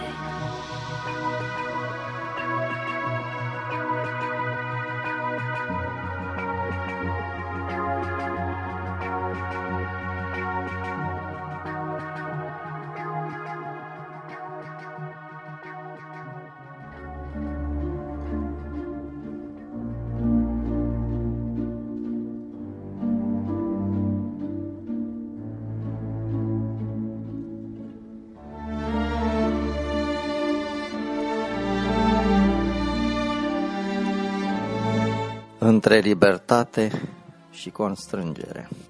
Sunt, uh, sunt multe lucruri în lumea aceasta pe care oamenii au simțit nevoia, trebuința de a le fixa. Cu ajutorul unor materiale, cu ajutorul unor instrumente, cum ar fi șuruburi, cuie, ciment și așa mai departe. Deoarece prin aceasta lucrurile fixate, înțepenite, încimentate, servesc mult mai bine trebuințelor diferite ale omului. Se spune de asemenea că ceea ce fac oamenii astăzi, chiar în această privință, de fapt nu este altceva decât o imitare a unor lucrări făcute cu mult timp înainte de creator, de cel care este autorul universului și a ceea ce înseamnă natural uh, pe acest pământ. Vezi munții care au fost fixați de la început și așa rămân, fiind neclintiți, sau cum se spune despre stâncă, da, că este neclintită. În privința omului, Dumnezeu nu a dorit să-l fixeze în vreun fel. Nu a dorit să-l constrângă, ci i-a dat ceea ce numim astăzi libertate. Așa cum spune un gânditor american, C.S. Lewis, libertatea, cu toate că a dat posibilitatea răului, a dat posibilitatea ca omul, având libertate, să aleagă răul, tot datorită libertății, omul a ajuns să facă binele, a ajuns să simtă bucuria și a ajuns să iubească. Fără libertate nu poate să existe iubire. De aceea Dumnezeu a riscat, dacă putem spune așa, într-un fel, să-i dăruiască omului libertatea, ca, deși acesta, la un moment dat, ar putea să aleagă răul, pentru ca acesta să poată cunoască, să cunoască într-o zi binele, bucuria, iubirea. Întocmai așa se întâmplă și în privința educației, în privința educării copilului. Folosirea oricăror metode de constrângere, de fixare, folosirea oricăror metode caracterizate prin uh, rigiditate, conduc mai devreme sau mai târziu la rebeliune. Fac dintr-un copil un rebel. Din potrivă, abordarea educației, abordarea copilului cu calm, cu răbdare, cu iubire, cu încredere, va conduce la dezvoltarea armonioasă a personalității acesteia. Biblia spune la un moment dat oamenilor, sfâșiați-vă inimile și nu hainele. Deoarece când omul trecea printr-o suferință, printr-o încercare care cădea peste el, așa cum cade trăznetul, omul avea o reacție și anume își sfâșia hainele, ca să arate cât de mare este suferința. Dumnezeu însă spune, sfâșiați-vă inimile. Cu alte cuvinte, nu ceea ce se vede în exterior este relevant pentru Dumnezeu, ci ceea ce se întâmplă în inimă, acolo unde își are sediul libertatea. Sau altfel spus, cu alte cuvinte, Dumnezeu a zis, ridicați spre cer nu doar mâinile, ci și inimile, făcând apel încă o dată la a ne concentra, a ne orienta reflexia, a ne orienta privirea către în lăuntru și nu către în afară. Așadar, destul cu vorbăria goală, destul cu gesturile, cu mimica și mai mult cu inima. Haideți să luăm aminte la inimile noastre, să trăim în libertate în lăuntru nostru și în afara noastră și să-i sprijinim și pe aceia care vor să trăiască în libertate și luptă pentru libertate. Fiindcă să nu uităm că acolo unde este libertate, acolo este și dragoste. Și așa cum nu poate să existe libertate fără dragoste, nici iubire fără libertate.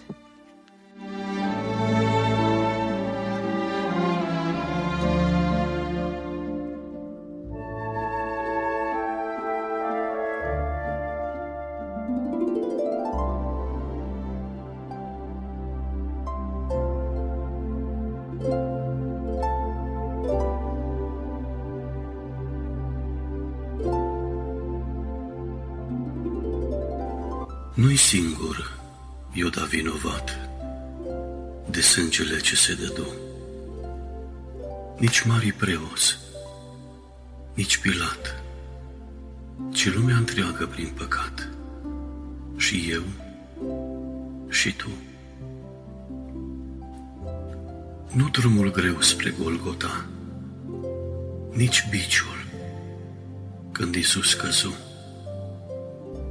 Și dacă crucea grea era, povara noastră și mai grea, și eu, și tu. Nu patru cuie l-au pătruns, când el pe cruce se așternu, ci noi, cu sufletul ascuns, cu mii de patini l-am străpuns. Și eu, și tu.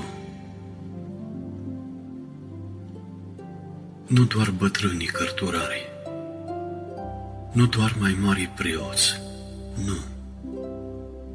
Și noi am râs cu ochii murdari. Și noi suntem cei doi tâlhari. Și eu și tu. Și nu ostașilor prin sorți, cămașa albă și-o dădu, ci tuturor, dar tu nu o porți. Și fără ea, toți suntem morți. Și eu, și tu. Nu doar în stânci, sub lilieci, nu doar sub lespede zăcu, ci l-am ascuns ca pentru veci, sub piatra unor forme reci. Și eu, și tu. Și acum, Iisus cel condamnat, azi El te întreabă, da sau nu? Ești tu sau nu ești vinovat? Eu am spus da și am fost iertat. Dar tu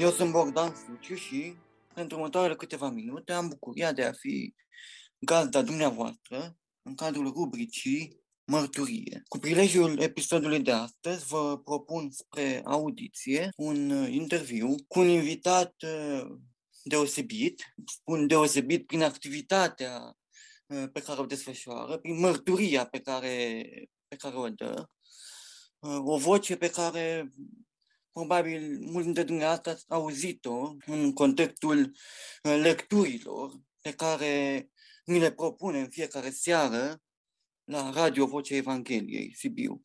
E vorba despre doamna Cristina Giurgiu. Bun venit, mulțumesc mult pentru posibilitatea de a avea acest uh, interviu împreună. Și eu mă bucur și mă simt onorată să fiu alături de ascultătorii care în acest moment uh, sunt gata să asculte ce avem de spus, nu? Mulțumesc pentru invitație, Bogdan. Eu mulțumesc. O primă întrebare pe care v-aș adresa-o ar fi rugămintea de a prezenta, dacă să spuneți câteva lucruri despre dumneavoastră pentru ascultătorii care uh, poate nu au avut ocazia până acum să ia contact cu activitatea pe care o desfășurați și cu ceea ce faceți. Da, îmi cer să fac un, uh, un soi de prezentare a ceea ce înseamnă Cristina Giurgiu. În primul rând, sunt uh, copil de Dumnezeu. Îmi place să spun asta.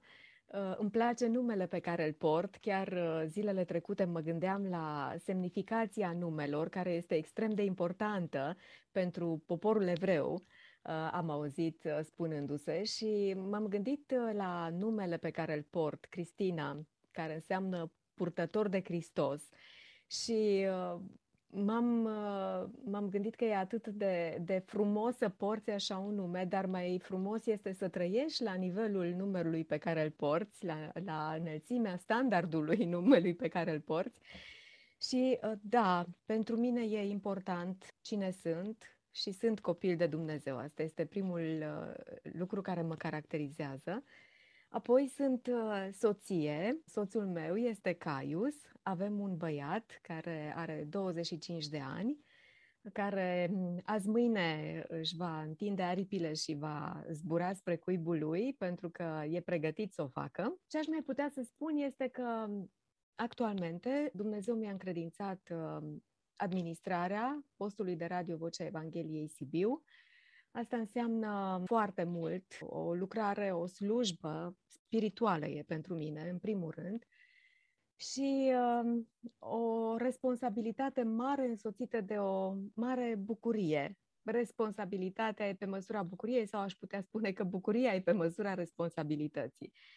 Dincolo de slujirea pe care o am la radio, în calitate de director, mare parte din zi îmi este luată de lucru la microfon. Pentru mine microfonul este prieten și um, înregistrările, emisiunile pe care le fac la radio, iată, se întind pe o durată de 27 de ani de acum, de experiență în munca în radio. Plecând de la radio înapoi în zona de privată, aș putea spune că mă ocup cu uh, întâlnirile de grupe. Împreună cu soțul meu avem uh, grupe de studiu cu familiile în cadrul bisericii.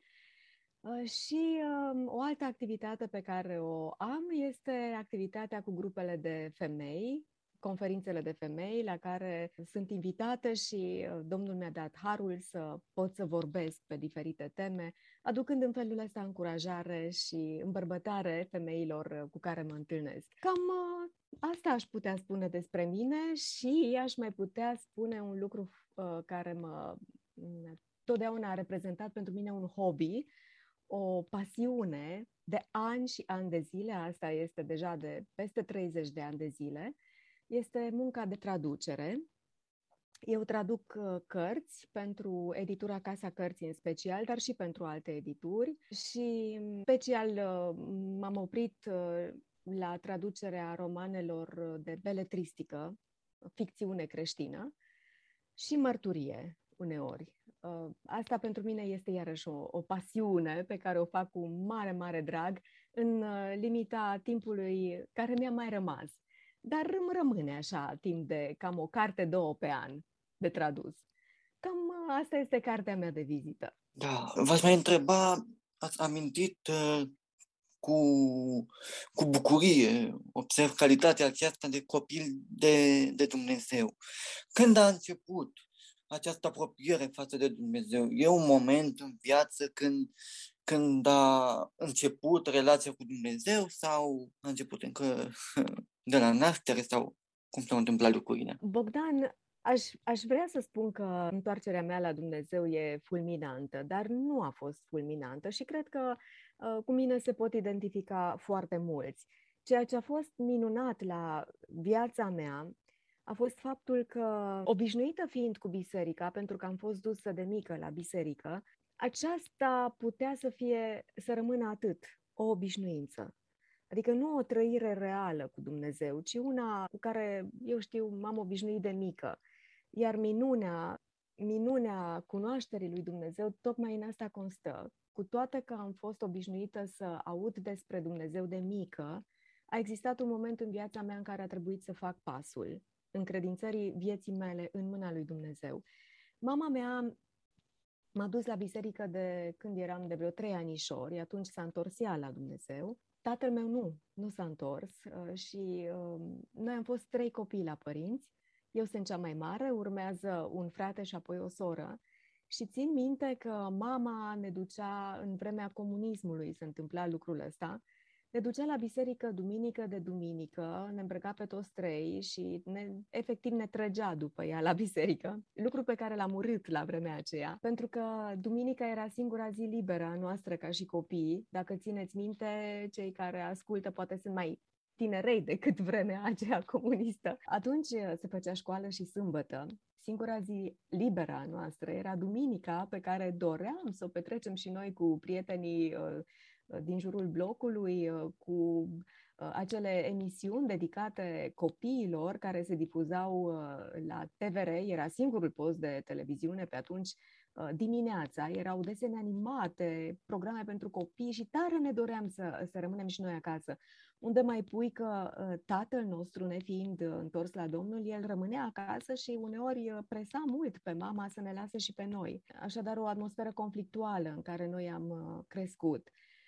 Cu toate astea, mama s-a îndrăjit și pentru asta vreau să-i mulțumesc lui Dumnezeu acum, după ani. Adică atunci uh, nu ne-a plăcut, dar uh, realizez, părinte fiind la rândul meu, că sunt unele lucruri care, ca părinte, le faci pentru binele copilului tău, chiar dacă acesta nu le apreciază în acel moment. Probabil că le va aprecia mai târziu.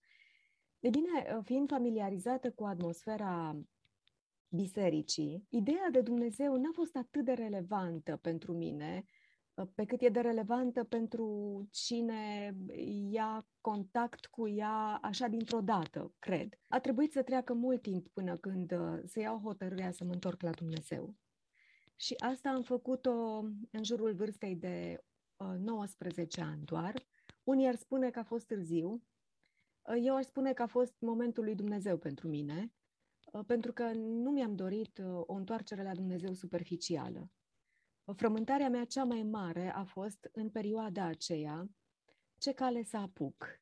Um, de formație eu sunt um, asistent pediatru, am făcut uh, sanitarul, apoi postlicealul, am echivalat studiile după, după Revoluție. Am lucrat șase ani ca asistentă cu, începând viața de viața în câmpul muncii, cum, cum se spune, uh, mi-am dat seama că anii copilăriei au trecut, anii adolescenței în care, eu știu, poate uh, te joci așa cu viața, au trecut și am intrat în uh, anii vârstei de adult, dând piept cu realitatea vieții, realitatea relațiilor, care nu mai erau atât de ideale pe cât, pe cât îmi imaginam eu.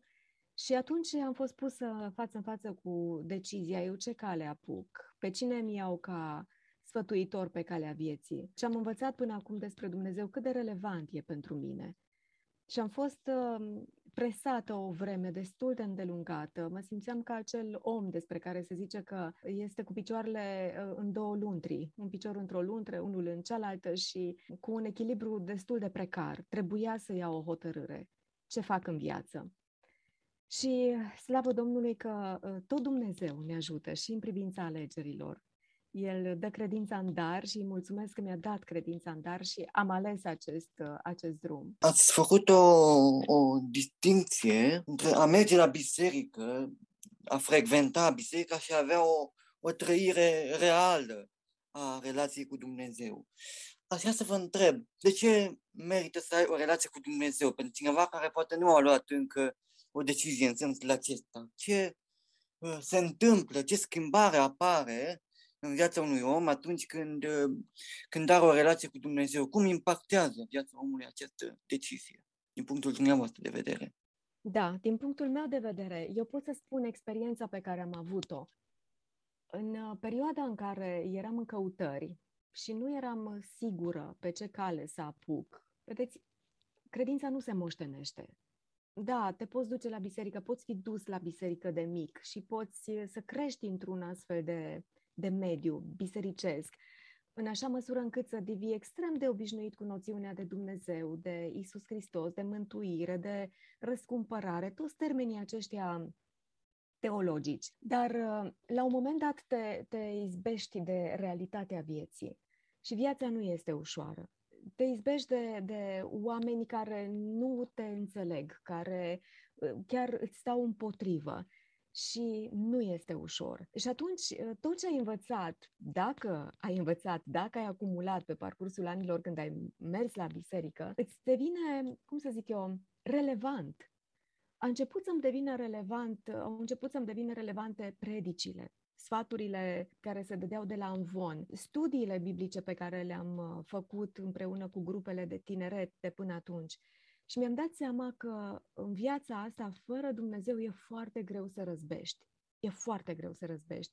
Odată pentru mine, eu mi-am dorit să-L am pe Dumnezeu ca însoțitor pe parcursul vieții, sfătuindu-mă cu El, citind Biblia, am uh, început să cunosc cum merg lucrurile în, în lumea în care trăim, cum ar trebui să mă port ca și creștin, care sunt valorile pe care trebuie să le îmbrățișez în relațiile cu oamenii. Am învățat multe, multe studiind Cuvântul lui Dumnezeu și mi-am dat seama că este real, că nu e o poveste, că nu sunt, uh, eu știu, niște valori transmise din bătrâni. Nu, ci ele sunt reale și am început să testez Cuvântul lui Dumnezeu în mod practic în viața mea.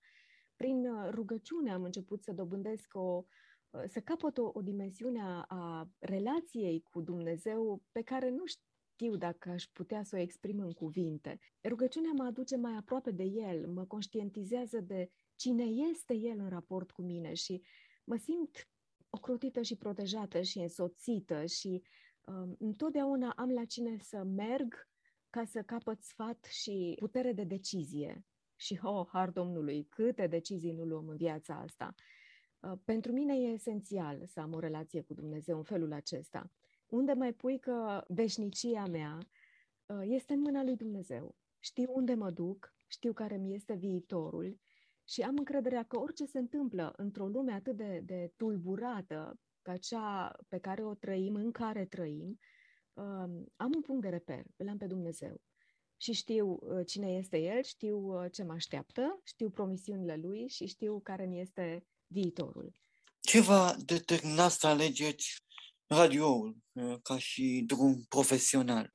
Bogdan, eu cred că radioul m-a ales pe mine. cred că să spun ascultătorilor voștri ce s-a întâmplat de fapt.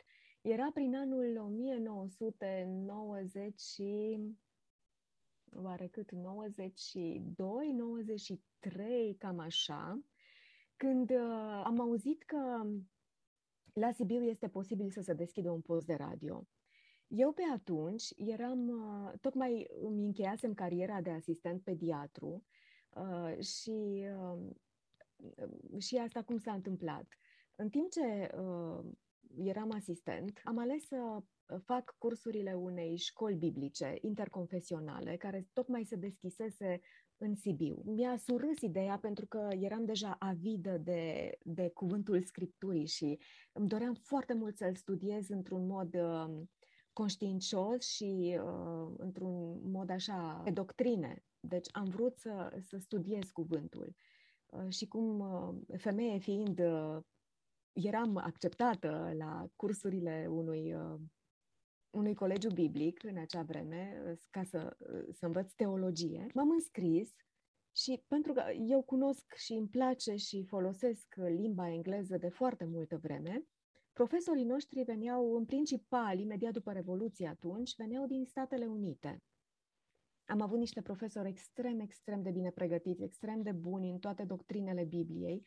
Ei erau americani iar eu, cunoscând limba engleză, ei au sesizat că și-au dat seama că eu știu, cunosc limba și m-au solicitat să fiu traducătoare a acestor cursuri. Pe lângă faptul că eram studentă la colegiu, am fost solicitată să devin traducător. Și am tradus ca voluntar la cursurile respective, până când la un moment dat mi s-a propus uh, slujba de traducător. O slujbă full-time, adică cu normă întreagă. Asta presupunea să renunț la meseria mea de asistent și să mă angajez ca traducător secretar al colegiului. După rugăciuni, după consultări cu oameni duhovnicești, am ales să renunț la meseria pentru care mă pregătisem și am îmbrățișat slujba de traducător. Și în timp ce uh, traduceam la colegiul biblic, în incinta bisericii în care funcționa colegiul biblic, s-a organizat o întâlnire pentru cei interesați de a se înscrie, eu știu, la niște cursuri radio. Bineînțeles că tot ce era nou pe atunci, tot ceea ce ținea de, de elemente care pot promova Cuvântul lui Dumnezeu, pe mine mă interesa. M-am dus la aceste întâlniri care vizau un radio creștin în localitatea noastră și mi s-a părut extraordinar. Mi-a plăcut foarte mult. Și am zis, măi, nu știu dacă voi ajunge vreodată la radio, dar dacă se deschide, mi-ar plăcea foarte mult să fac parte din această echipă. Și făcând, uh, mergând la, la aceste întâlniri, mi-am dat seama că e ceva uh, pe măsura mea. Și când au început să se pregătească studiourile, surpriza mea a fost că studiourile uh, Radio Vocea Evangheliei Sibiu, cele de la început, s-au construit chiar în incinta uh, locației unde uh, eu îmi desfășuram activitatea ca traducător. Deci eu aveam la nivelul 1, aveam biroul de traducător, iar la nivelul 2 se făceau studiourile. Ca să intru la studiouri nu trebuia decât să urc uh, câteva trepte. A fost și aici mâna lui Dumnezeu, cred. Pentru că mi-a fost foarte ușor în felul acesta să particip la toate programele radio, să încep să dezvolt uh, propriile mele programe și în felul acesta am devenit realizator de programe. Nu trebuia decât să iau o pauză de la traducere. Traduceam și cărți în scris atunci, când nu traduceam profesorii oral și urcam la radio uh, realizându-mi emisiunile. Prima mea emisiune pe care am realizat-o la Radio Vocea Evangheliei a fost uh, o emisiune care se numea Căsnicia, un paradis terestru, dedicată familiilor, iar eu nu aveam pe atunci decât 25 de ani și eram căsătorită de 2 ani. A fost o experiență frumoasă, apoi uh, am intrat în alte proiecte radio și Cartea pe unde radio a fost unul dintre primele programe care au fost difuzate la Radio Vocea Evangheliei Sibiu. Asta în urmă cu 27 de ani un program longeviv, un program uh, care, să le spunem ascultătorilor noștri, poate fi urmărit și în ziua de astăzi, seara de seară, de la ora 21. 21 este la Sibiu, da, dar programul este preluat și de către colegii de la Suceava. Ei difuzează la ora 12, în miezul zilei, acest program, numai că ei sunt puțin mai în spate, adică cărțile pe care eu deja le lecturez la Sibiu sunt preluate mai târziu de colegii de la Suceava.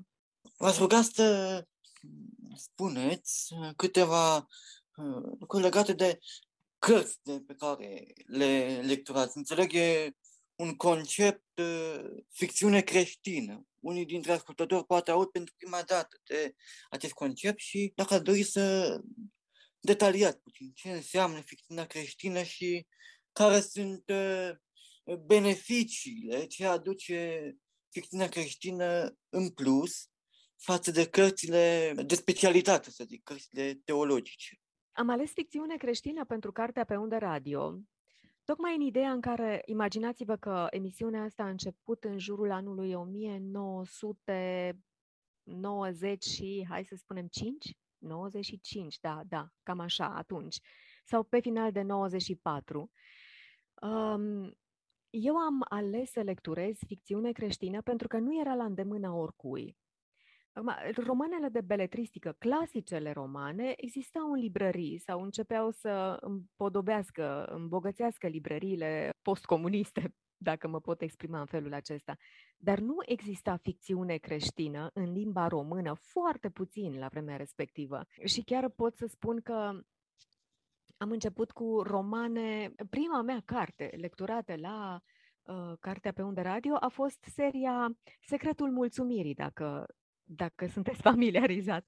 Deci, poate e catalogat drept o, o carte pentru copii, cu toate că nu era o carte pentru copii, dar asta a fost prima carte pe care am ales-o pentru că uh, tocmai fusese editată, tradusă în limba română, nu știu când fusese tradusă în limba română, dar atunci uh, atunci uh, mi-a căzut în mână și uh, mi-a plăcut atât de mult și am zis, păi da, lucrurile astea, valorile pe care le împărtășește autorul, ar fi foarte fain dacă uh, le-ar putea auzi în lectură mult mai mulți decât cei care au acces fizic la această carte. Și am început să citesc Secretul Mulțumirii, a avut foarte mare succes, oamenii ascultau pe nerăsuflate emisiunea și mi-am dat seama că e ceea ce trebuie să fac în continuare. Și am început să-mi aleg uh, cărțile, să, uh, să selectez din ce se traducea la vremea respectivă și ce se scotea pe piață la vremea respectivă.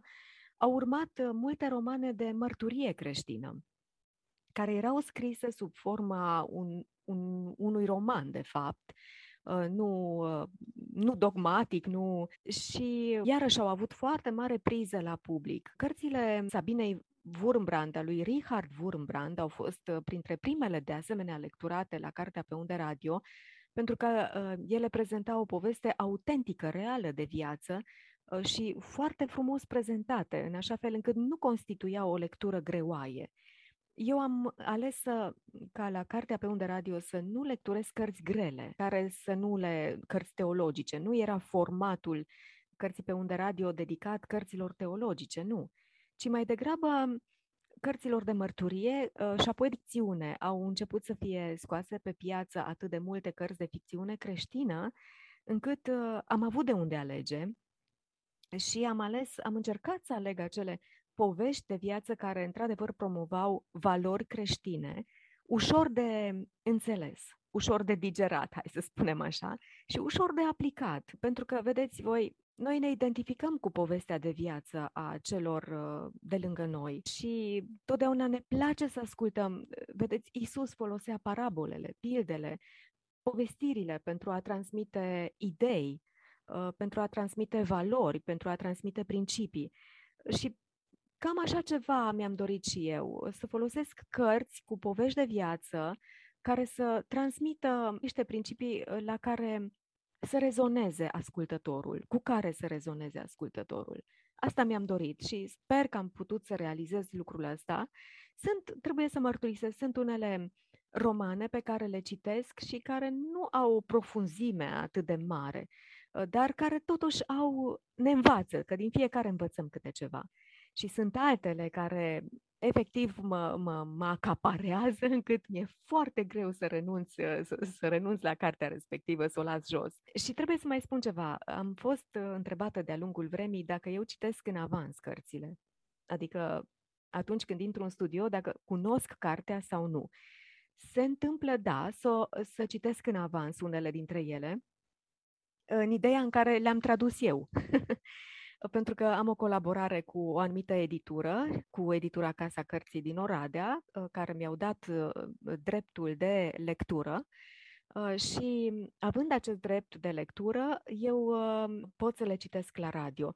Și pentru că eu colaborez cu ei, cu editura Casa Cărții și pe palierul acesta de traducere de ficțiune creștină, de beletristică creștină, ei, unele dintre cărțile lecturate de mine mi sunt foarte cunoscute pentru că le-am tradus eu.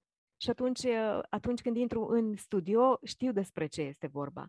Dar îmi place să aleg și cărți pe care nu le-am tradus eu, care îmi sunt recomandate și abia aștept să intru în studio ca să văd ce se mai întâmplă. Pentru mine e așa, e ca și când uh, timpul ăla, când intru în studio, nu e un timp pe care eu îl muncesc, ci un timp în care eu mă relaxez. Face sens, mă gândesc. da, e idealul, până la urmă, nu? Aș vrea să vă uh, întreb dacă ați fi să recomandați câteva propuneri de lectură, câteva cărți care, știu și eu, v-au impresionat și care credeți că ascultătorii s-au bucurat să le citească. Ce titlu v-ar veni în minte? Oh, e o întrebare foarte grea. Sunt convins. Uite, acum am computerul în față. O să accesez un fișier în care am uh, toate cărțile puse pentru ascultătorii care îmi cer, care îmi cer acest uh, catalog, pentru că mi se solicită catalogul cu toate cărțile pe care le am uh, disponibile. Apropo de asta, noi la radio avem uh, disponibile pentru audiență toate cărțile pe care eu le-am lecturat în format audio. Acum, nu chiar toate, pentru că începând uh, să realizez această emisiune în 1994-95, pe atunci înregistrăm pe casete. Avem o arhivă foarte bogată de casete cu cartea pe unde radio, dar problema este că acestea s-au demagnetizat. Deci nu se mai pot asculta. Timpul și-a pus amprenta asupra lor. Însă ce am putut să salvez pe CD-uri, pentru că între timp au apărut compact discurile, uh, sunt uh, în posesia noastră în arhivă și pot fi comandate. În momentul de față am pentru comandă, pe bază de comandă, în jur de 20 de romane, 20 de romane plus uh, vreo 20 și mai bine de serii de romane. Când spun serii, acestea conțin câte trei volume fiecare, câte cinci volume, câte două volume, câte patru volume. Deci sunt uh, de ordinul zecilor de cărți pe care le am, uite, în față în momentul ăsta și mă uit la ele și uh, fiecare reprezintă așa o, o comoară, pentru că mi-au trecut prin mână. Ce mi-a plăcut extrem, extrem de mult, cred că asta este numărul unu pe lista preferințelor mele, este seria uh, Emblema leului scrisă de Francine Rivers. Asta este o, da, num- o, numărul da. unu, da, în, în topul preferințelor mele. O, da. Așa este. Da, depinde și de gusturile cititorilor. De exemplu, sunt cititori care preferă ficțiunea creștină istorică, iar emblema leului uh, se încadrează în această, în această categorie, pentru că are de-a face cu anii de uh, imediat după, după Hristos, în primul secol după Hristos, când uh, se forma biserica, când uh, erau creștinii persecutați uh, și mi-a, mi-a plăcut extrem, extrem de mult. Sunt, uh, de asemenea, cam tot din categoria asta face parte și um, faptele credinței, iarăși o serie de trei volume. Foarte mult mi-a plăcut și, și seria aceasta, repet, din aceeași categorie. Ficțiune istorică, Cronicile regilor, soțiile regelui David, um, iarăși ficțiune, bineînțeles. Dar dacă, de exemplu, oamenii preferă o lectură mai ușoară, o lectură cu care să se identifice, de exemplu, mi s-a spus că seriile lui Janet Oki au fost foarte bine cotate și foarte bine vândute la momentul când au apărut uh, pe piață, o autoare care a fost comandată foarte, foarte mult și care s-a remarcat prin câteva serii, de exemplu, care mie mi-au plăcut foarte mult. Vestul canadian, Învăluiți de iubire. Ce să zic, Lynn Austin este iarăși foarte apreciat, cărțile lui Lynn Austin. Un autor mai nou foarte apreciat este Michael Phillips cu uh, seriile lui, uh, de exemplu, ultima serie pe care eu am lecturat-o de Michael Phillips, patru volume, Verișoarele din uh, Carolina. Ă, Tamara, Tamara Alexander este una dintre autoarele mai noi cu care m-am familiarizat, scrie foarte, foarte bine. De asemenea, la radio am tradus în ultima, am citit, pardon, în ultima vreme Melanie Dobson, nu știu dacă ascultătorii au auzit uh, până acum de ea, este fica lui James Dobson, de profesie, ea este de formație, este jurnalist, scrie într-un stil jurnalistic foarte, foarte, foarte bun. Da, ce să vă spun, sunt foarte multe titluri, foarte multe cărți. Fiecare are specificul ei. Depinde ce preferințe au cititorii. Mhm. Iar emisiunea eh, de care de mult timp vă ocupați, care am mhm. povestit, Cartea pe unde radio, cum ar putea, în ce mod ar putea fi accesată de ascultători, la ce ori se difuzează și unde anume? Emisiunea este realizată în studioul Radio Voce Evangheliei Sibiu. Este preluată și de colegii de la Suceava, la Radio Voce Evangheliei Suceava. La Sibiu este uh, difuzată în fiecare zi de luni până vineri, la ora 21, 9 seara, și uh, poate fi accesată dacă ascultătorii intră pe internet, pentru că noi emitem uh, nu doar pe FM 24 de ore din 24, ci emitem și pe internet. Exact ceea ce se aude în FM se aude simultan și pe internet. Sunt mai multe căi de accesare a linkului nostru. Una și foarte simplă este să acceseze site-ul rvsibiu.ro și acolo avem butonul de live pot apăsa pe butonul de ascultă în direct și ceea ce se aude pe FM se, se aude și, și online. De asemenea, pot căuta pe Google rvsibiu.ro sau ascultă online rvsibiu și suntem și acolo. Suntem și pe TuneIn uh, și, da, numai să vrei să asculți și se poate. Mhm. Iar pentru aceia care doresc să achiziționeze cărți, cum, cum ar putea proceda pentru a face acest lucru? Trebuie să ne contacteze, să contacteze stația noastră de radio. Uh, toate detaliile sunt uh, furnizate la rubrica Contact pe site-ul nostru sau pe pagina noastră de Facebook. Mă pot contacta în mod direct pe mine pentru că arhiva este la mine uh, și o pot trimite online tuturor celor interesați. Asta înseamnă că le pot trimite prin WeTransfer, printr-un singur click, eu trimit catalogul cu cărțile uh, pe care le avem uh, la dispoziție. Ascultătorii își aleg ce cărți vor de acolo. Eu le spun câte episoade au uh, respectivele cărți și în funcție de numărul de episoade este și plata. Se face și plata. Plata se poate face online cu cardul sau prin transfer bancar, deci nici nu trebuie să ne întâlnim. cărțile ajung direct în uh, computerul uh, celui care comandă. Pe mine mă pot contacta la o adresă de e-mail, pot să dau dacă e cineva interesat. Da, ar fi, cred ar fi binevenit. Da, adresa mea privată de e-mail este chris barajos giurgiu arondyahoo.com repet, chris barajos giurgiu arondyahoo.com sau pot să scrie pe adresa radioului, uh, adresa redacției, eu și acea adresă o verific aproape zilnic, este mm, rve sibiu arond yahoo.com rve sibiu arond yahoo.com și să solicite catalogul, uh, eu îl trimit uh, în oricui dorește și de aici uh, ne înțelegem mai departe. Ne apropiem de sfârșitul intervenției noastre și aș vrea să vă rog să lăsați un gând de final ascultătorilor mm. noștri. Ce le-ați aminte dacă ați avea să amintiți câteva, câteva cuvinte? Cu ce credeți că ar fi bine să rămână după ce au ascultat interviul nostru? Da, eu mă ocup cu cărțile la radio, după cum bine știți.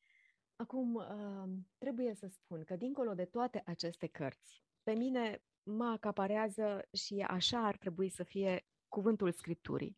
Este cartea de căpătâi, cartea cărților și mi-am dat seama că prea puțin punem, punem preț pe această carte a cărților. Unii o cataloghează o carte de ficțiune, alții nu prea sunt de acord cu tot ce scrie cartea cărților, uh, considerând că e o colecție mai degrabă de legende. Eu pentru mine, pentru viața mea, și nu numai eu, ca și mulți alții, am constatat că este o carte de căpătâi. O carte care conține învățături, sfaturi, principii, adevăruri pe care ar trebui să le, să le punem la baza vieții noastre de credință.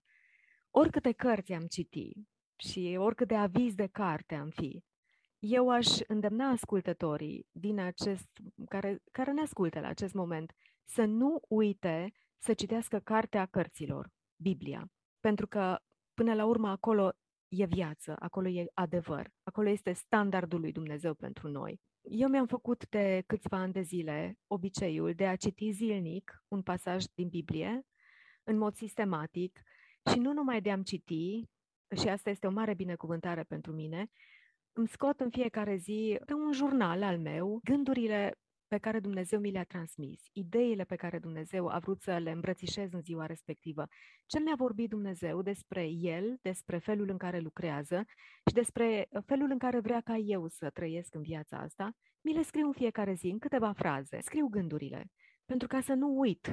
Pentru că, vedeți, Biblia spune la un moment dat că e ca, citești și uneori e ca atunci când te privești cu, îți privești chipul într-o oglindă și uiți îndată cum erai, ce ai văzut acolo.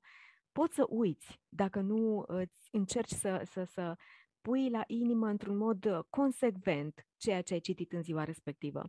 Pe mine practica aceasta mă binecuvintează în fiecare zi și m-am îmbogățit de când o am îmbrățișat-o, m-am îmbogățit spiritual și uh, mă zidește într-o vreme ca asta. Deci, dragii ascultători, nu uitați, oricâte cărți ați fi citit sau ați citi, Cartea Cărților rămâne, Biblia, Cartea de căpătâi și vă încurajez să nu o neglijați.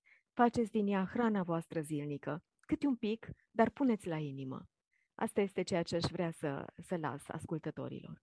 Mulțumesc, mulțumesc mult pentru acest interviu, un interviu aș spune, de suflet și pentru toate gândurile pe care, pe care le-ați împărtășit cu noi. Mulțumesc din suflet. Cu drag, cu drag. Dragi ascultători, am ajuns la finalul rubricii Mărturie. Vă mulțumesc pentru atenția acordată. Dumnezeu să vă binecuvânteze toate cele bune. Enciclopedie Cooperează animalele atunci când nu este spre beneficiul lor? Găsiți răspunsul la momentele creației de astăzi. Și acum să-l ascultăm pe invitatul emisiunii, Dr. Livius Percy.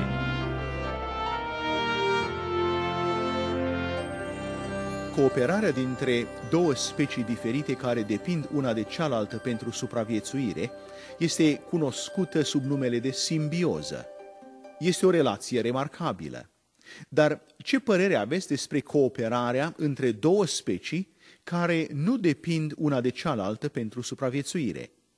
De fapt, este o relație care contrazice conceptul fundamental al teoriei evoluției, și anume lupta pentru existență și supraviețuirea celui mai bine adaptat. Exemplele de acest gen de cooperare, care este întâlnită frecvent în natură, i-a determinat pe un număr mare de oameni de știință să acorde atenție argumentelor pentru creație inteligentă și chiar să abandoneze complet teoria evoluției. Aș vrea să privim astăzi la două specii diferite de furnici care trăiesc în America de Sud, în Guiana Britanică. Una dintre specii sunt niște furnici mari de culoare maronie și ele trăiesc împreună cu o altă specie de furnici negre mici. Aceste specii trăiesc și se înmulțesc separat, dar când sunt în pericol, colaborează ca și cum ar fi o armată bine instruită. Atunci când un mușuroi este atacat, furnicile mici negre sunt primele care se angajează în apărarea locuinței lor. Dar dacă ele nu pot face față singure atacului, atunci intervin furnicile maronii mai puternice și apără ele mușuroiul. Furnicile nu au nevoie una de cealaltă, dar se ajută în situații de nevoie. Și relația aceasta este numită altruism. Bineînțeles că furnicile nu au șezut la o masă de tratative ca să ajungă la un asemenea acord de întrajutorare, dar ele au fost concepute și create de un creator bun și inteligent, care a întipărit în însăși ființa lor genul acesta de relație.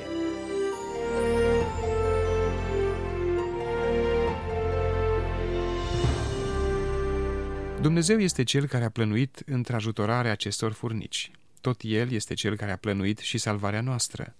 Iertarea păcatelor prin jertfa Domnului Isus Hristos este împlinirea celui mai măreț plan pe care Dumnezeu l-a alcătuit pentru noi. De unde au învățat furnicile să fie grădinari? Aflați răspunsul în momentele creației de astăzi. Și acum să-l ascultăm pe invitatul nostru, Livius Percy.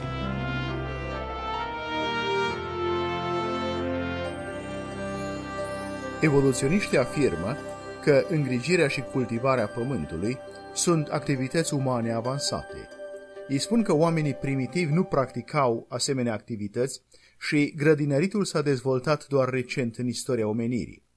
Dar dacă există un creator, ne așteptăm ca el să fi programat multe creaturi care să îngrijească plantele și copacii. Știați că există chiar furnici care fac grădinărit? Există niște furnici periculoase care îngrijesc o specie de acacia în America de Sud. Furnicile nu au nevoie de acest copac pentru a supraviețui, dar consumă anumite porțiuni din el, atât cât să nu producă daune copacului. În plus, furnicile își protejează copacul înlăturând plantele cățărătoare sau alte plante care cresc prea aproape de copac, menținând pentru acesta un spațiu vital de creștere. Furnicile sunt agresive cu alte insecte și chiar cu păsările pe care le alungă de la copacul lor. Într-un studiu făcut, cercetătorii au înlăturat furnicile de pe câțiva asemenea copaci și au observat că într-un interval de 2 până la 15 luni, copacii au murit. Lipsiți de îngrijirea furnicilor, frunzele le erau consumate de animale, iar celelalte plante îi sufocau. Se pune întrebarea, cine le-a învățat pe aceste furnici să facă grădinărit? Cum au reușit două forme de viață atât de diferite să-și formeze o relație atât de apropiată? Pentru evoluționism, răspunsul e un mare mister. Dilema evoluționismului este că, fără furnici, copacul nu ar fi putut evolua, iar fără copac, furnicile nu ar fi învățat cum să-l îngrijească. Într-adevăr, cu o astfel de perspectivă nu se poate ieși din cercul vicios. Însă adevărul este că ambii au fost creați complet dezvoltați, iar creatorul a făcut furnicile în așa fel încât să aibă grijă de copac. Fiți alături de noi și la următorul moment al creației care proclamă evidențe ale adevărului lui Dumnezeu. Sunt Radu Mureșan, la revedere!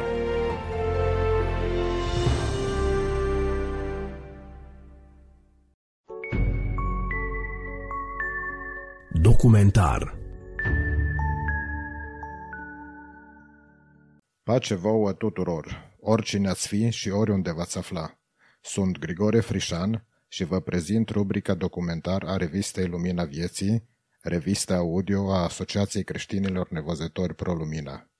Pentru ediția curentă v-am pregătit câteva materiale informative preluate de la Alfa Omega TV. Audiție plăcută! Binecuvântat să fie Dumnezeu al cărui cuvânt de viață.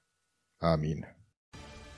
Pastorul Yalam Shankar din satul Agampali, districtul Bihampur, India, a fost ucis cu brutalitate săptămâna trecută de un grup de bărbați mascați. Potrivit International Christian Concern sau ICC, cinci bărbați au pătruns joi în casa pastorului Shankar în vârstă de 50 de ani, l-au târât afară și l-au înjunghiat până a murit. Surse locale au declarat pentru ICC că Shankar era pastorul principal la biserica din Angampali. Era un fost șarpan al satului, adică ocupase o funcție foarte înaltă în hinduism și se convertise la creștinism cu câțiva ani în urmă. Un creștin local care a cerut să rămână anonim a declarat pentru ICC Creștinii din această zonă s-au confruntat cu o opoziție intensă din partea naționaliștilor hinduși radicali. De câteva ori, pastorul Shankar i-a apărat pe creștini de naționaliștii hinduși radicali și acesta ar putea fi motivul acestei forme brutale de ucidere. CBN News a confirmat că, înainte cu câteva zile de moartea lui Shankar, naționaliștii hinduși radicali locali l-au avertizat că îl vor ucide dacă va continua să predice și să apere credința creștină.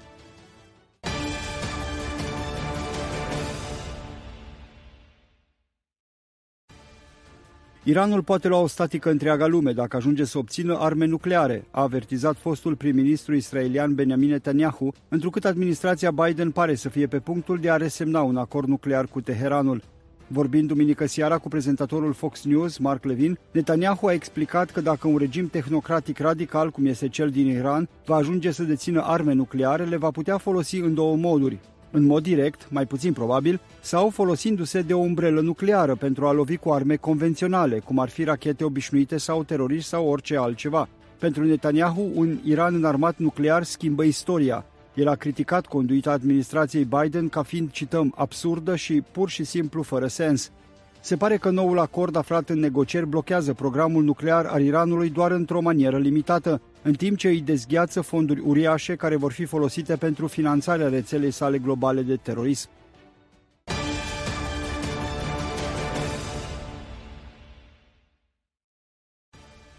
Uniunea Europeană amână transferul ajutorului său economic către autoritatea palestiniană din care se plătesc salariile funcționarilor săi civili. Decizia UE vine ca răspuns la solicitarea guvernului maghiar de a nu sprijini autoritatea palestiniană pentru incitarea anti-israeliană și antisemită care apare în manualele Ministerului Educației Autorității Palestiniene. În ultimele zile, la sediul UE de la Bruxelles, au avut loc discuții cu privire la transferul ajutorului financiar către palestinieni, Comisia pentru bugete a Parlamentului European a adoptat poziția Ungariei și a condiționat transferul de 214 milioane de euro de schimbarea curiculei care include incitarea împotriva Israelului și conținutul antisemit. Autoritatea palestiniană consideră că cererile UE sunt o supunere față de dictaturile israeliene. Întârzierea asistenței are efecte majore și îngreunează plata salariilor integrale funcționarilor săi. Aceleași condiții vin și din partea Americii, care cere să nu se mai plătească salarii prizonierilor teroriști și familiilor teroriștilor morți și răniți din bugetul autorității palestiniene.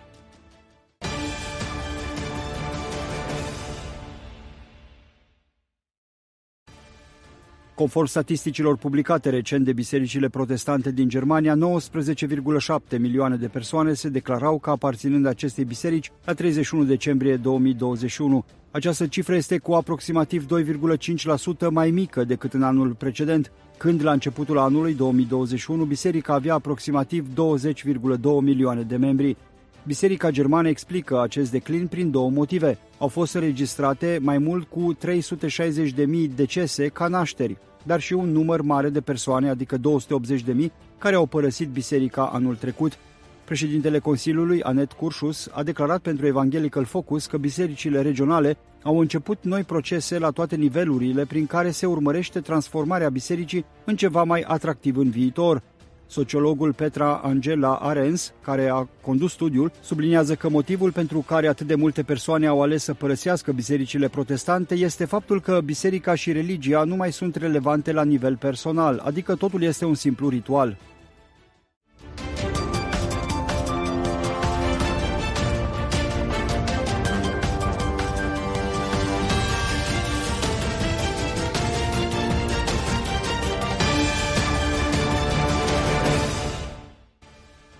Ce crede președintele rus Vladimir Putin despre Dumnezeu? Mark Tully, președintele Institutului Religiilor și Democrațiilor cu sediul în Washington, spune că în momentul acesta nimeni nu poate răspunde cu certitudine. Totuși, sunt câteva considerente care ar putea desemna un portret religios al președintelui Rusiei. Cităm, a avut o mamă creștină devotată și a purtat un crucifix la gât aproape toată viața, a spus Tully pentru Faithwire. Fără îndoială, credința ortodoxă și-a pus amprenta asupra idealurilor religioase a lui Putin, care diferă în multe aspecte față de idealurile religioase occidentale.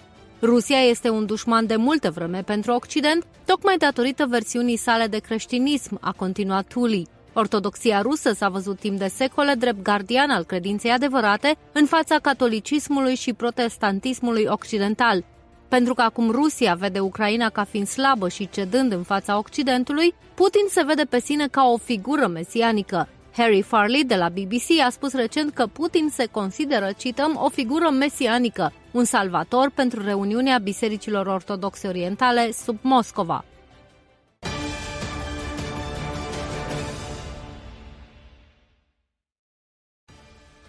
Rusia a anunțat din nou o altă încetare a focului și deschiderea coridoarelor umanitare pentru a permite civililor ucrainieni să călătorească în siguranță din Kiev, Cerniv, Sumi, Harkov și Mariupol în direcția pe care o vor alege. Cu toate acestea, Ministerul Afacerilor Externe ucrainian a denunțat că forțele ruse bombardează civilii care fug din Mariupol și Zaporizia. Agenția Națiunilor Unite pentru Refugiați a declarat că în primele 12 zile ale invaziei ruse, 2 milioane de oameni au fost forțați să fugă din Ucraina. În această situație excepțională, organizația creștină World Vision a denunțat, cităm, impactul psihologic dăunător pe care criza în curs din Ucraina îl va avea asupra copiilor și familiilor și posibilitatea reală ca cei mici să fie separați de părinți și familiile lor în timpul strămutării, fără protecția unui îngrijitor, expunându-i la riscuri crescute de violență, exploatare și abuz, a declarat Eleonor Monbiot, director World Vision.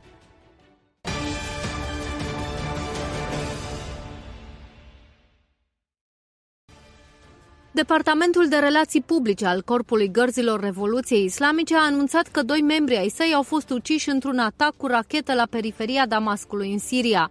Purtătorul de cuvânt al Ministerului Iranian de Externe, Saed Khatibzadeh, a condamnat în mod direct Israelul și a subliniat că Iranul nu va lăsa atacul fără răspuns, proclamând în continuare că anihilarea Israelului este, cităm, unul dintre principalele obiective ale rezistenței din regiune.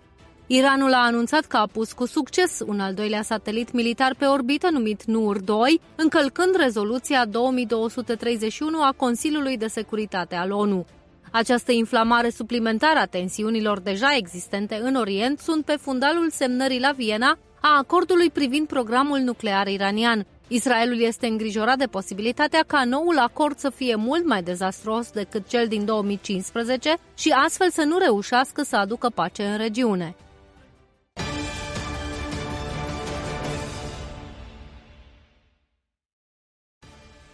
Miercuri 9 martie, Guatemala a fost recunoscută drept capitala proviață a Iberoamericii în cadrul unei ceremonii la Palatul Național, condusă de președintele Guatemalei, Alejandro Giamatei. Un monument de 3 metri înălțime și 2 metri lățime a fost amplasat în locul numit Sanctuarul Vieții din centrul Palatului. Mesajul pro-viață pe care președintele Giamatei l-a transmis lumii este foarte clar și este în concordanță cu toate politicile pe care le-a dezvoltat în Guatemala. Toate acestea sunt incluse în Constituția Guatemalei, care are prevederi clare pentru apărarea vieții încă de la concepție, dar și a familiei. În alocuțiunea rostită în cadrul ceremoniei, președintele Giamatei a susținut că, așa cum prevede articolul 144 din Constituția Guatemalei, trebuie să apere drepturile omului, înțelegând că acestea includ dreptul la viață. În viziunea acestui politician, viața intrauterină trebuie protejată legal.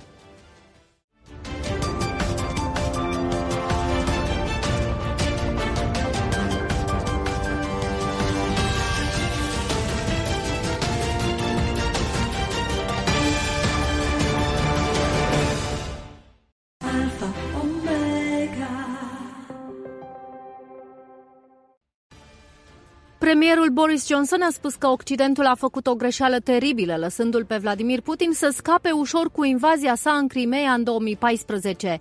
Premierul a spus că Putin a comis atunci, cităm, un act de agresiune prin violență și a rupt o mare parte din țară suverană în prima sa invazie a Ucrainei. Comentariile sale vin în vreme ce el se află în Arabia Saudită pentru a cere ca aceasta să ajute la scăderea prețului mondial al petrolului.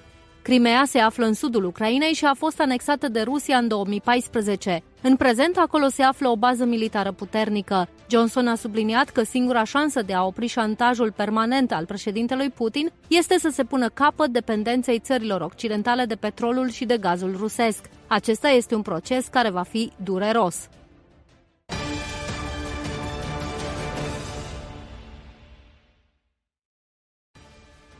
Secretarul general al Alianței Evanghelice Ruse, Vitali Vlasenko, a trimis o scrisoare deschisă tuturor evanghelicilor în care deplânge invazia militară a Ucrainei de către țara sa. Prezentăm câteva fragmente din scrisoarea ce a fost publicată de Alianța Evanghelică Europeană.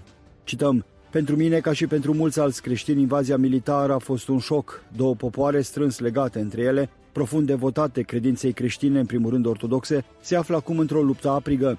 Toate aceste evenimente îmi provoacă întristare profundă, amărăciune și regret pentru deciziile luate de conducerea țării mele și o mare compasiune pentru cei care suferă ca urmare a acestei decizii. În calitatea mea de secretar general al Alianței Evanghelice Ruse, i-am scris președintelui Vladimir Putin o scrisoare deschisă cu o zi înainte de invazie pentru o soluție pașnică a tuturor conflictelor. Astăzi, ca cetățean și ca secretar general al Alianței Evanghelice Ruse, îmi cer scuze tuturor celor care au suferit și au pierdut persoane dragi și rude sau și-au pierdut locuințe ca urmare a acestui conflict militar.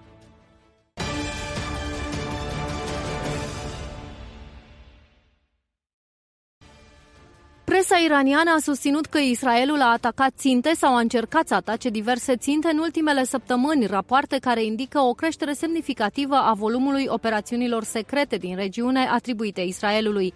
Televiziunea de stat iraniană a raportat despre corpul gărzii Revoluției Islamice că a dejucat un complot israelian de sabotare a fabricii de îmbogățire a uraniului de la Fordov.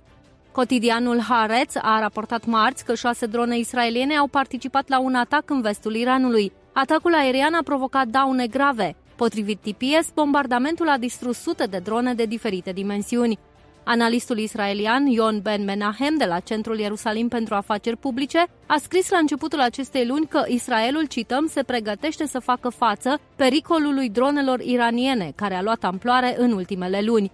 Israelul a rămas tăcut cu privire la toate rapoartele.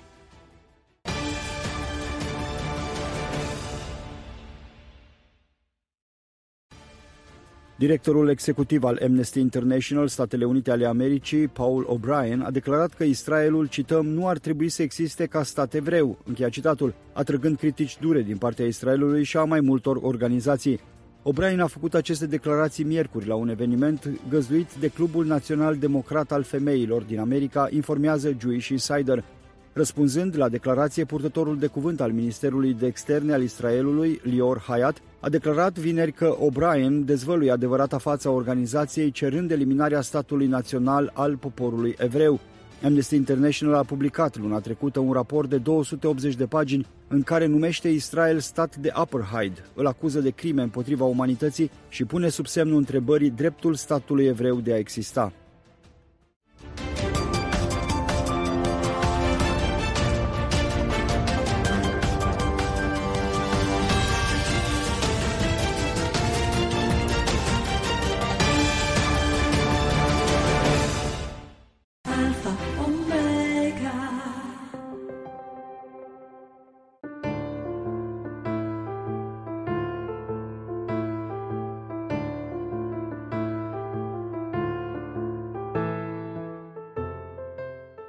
Recenzie de carte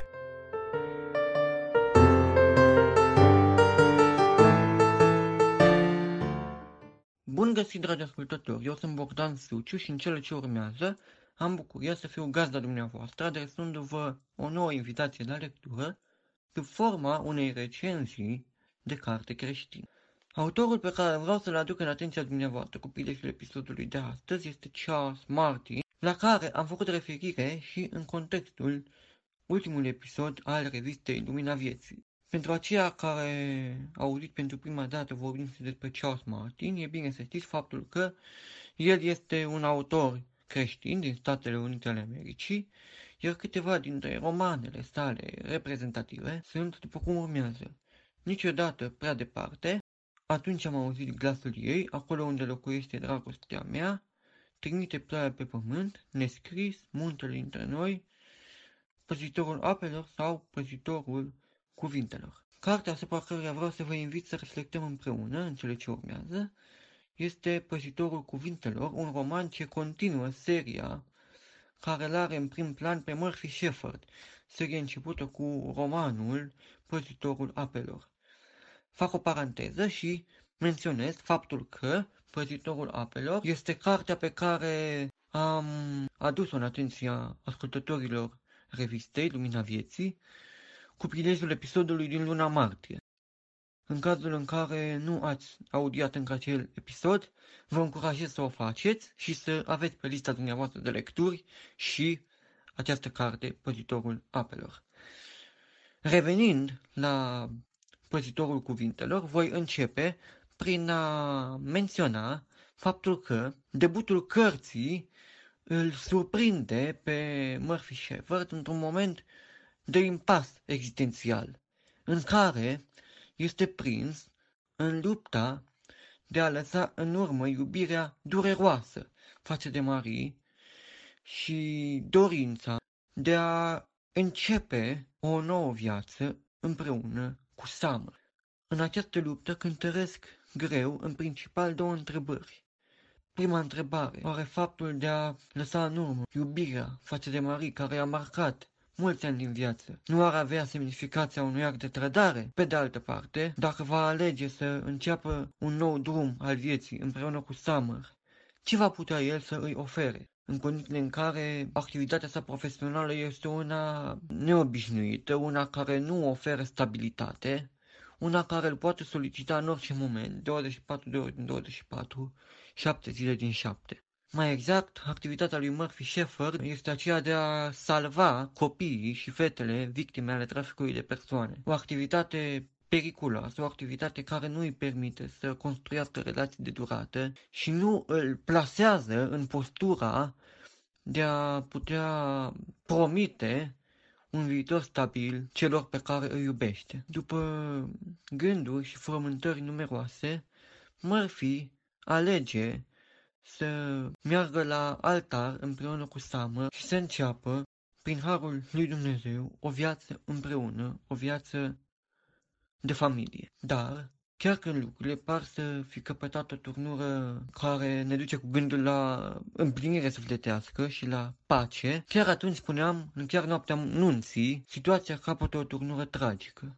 O explozie năruiește, pentru a doua oară, viața pe care Murphy a reușit să și-o construiască. Când toți cei dragi par să fi fost pierdut definitiv în urma exploziei, Murphy descoperă o rază de speranță, un fir roșu care pare să indice către ideea că Summer și alte persoane pe care Murphy le, le iubește ar mai putea fi totuși în viață. Va reuși Murphy să urmeze acest fir roșu și să le găsească pe persoanele dragi sufletului său.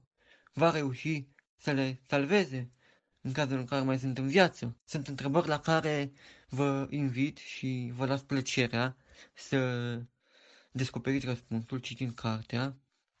Iar uh, considerația uh, pe care aș vrea să o aduc în încheiere este aceea că, din punctul meu de vedere, această carte reprezintă o lectură intensă, o lectură emoționantă, o lectură care arată felul în care o viață aparent distrusă de traume, de violență, o astfel de viață, spuneam, poate fi totuși reconstruită cu iubire, cu răbdare și, desigur, cu harul lui Dumnezeu. Vă invit să pășiți în versul pe care Charles Martin îl propune prin cartea sa și prin care acest autor ne arată, ne ilustrează felul cum Dumnezeu lucrează în viețile noastre, restabilindu-ne și dându-ne un sens prin harul său. Menționez pentru ascultătorii nevăzători ai revistei Lumina Vieții Bun găsit, dragi ascultători!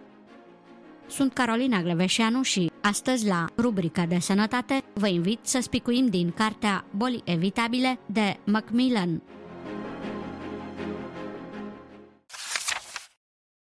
1. Părul alb și ulei de șarpe cu clopoței Pentru a preveni albirea părului, ungeți-l cu sângele unui vițel negru care a fost fiert în ulei sau cu grăsimea unui șarpe cu clopoței. S.A. Messingill, A Sketch of Medicine and Pharmacy, Bristol 10, C.A. Messingill Company, 1943, pagina 16.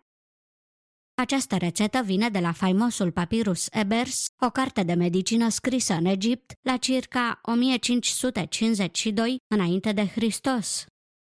Deoarece Egiptul ocupa o poziție dominantă în lumea veche medicală, acest papirus este de mare importanță ca document al științei medicale din acele zile.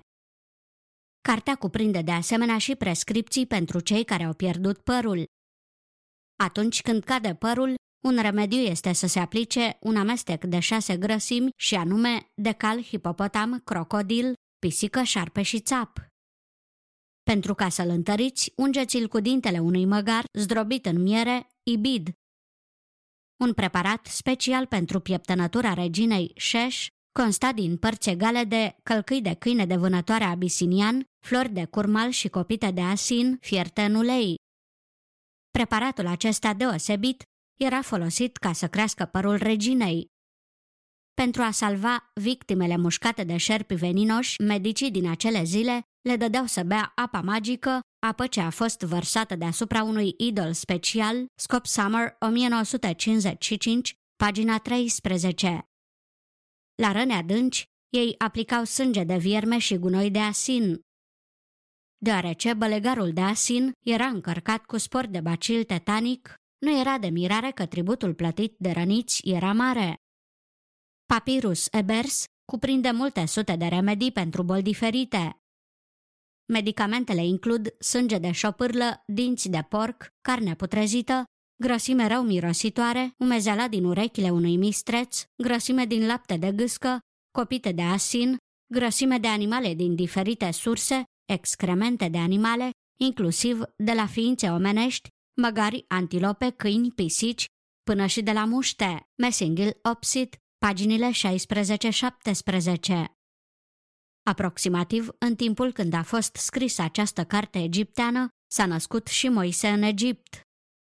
Cu toate că părinții săi erau israeliți, el a fost crescut la curtea împărătească și a învățat toată înțelepciunea egiptenilor, faptele apostolilor 7 cu 22, nu este nicio îndoială că el a fost familiarizat cu toată știința medicală din timpul său.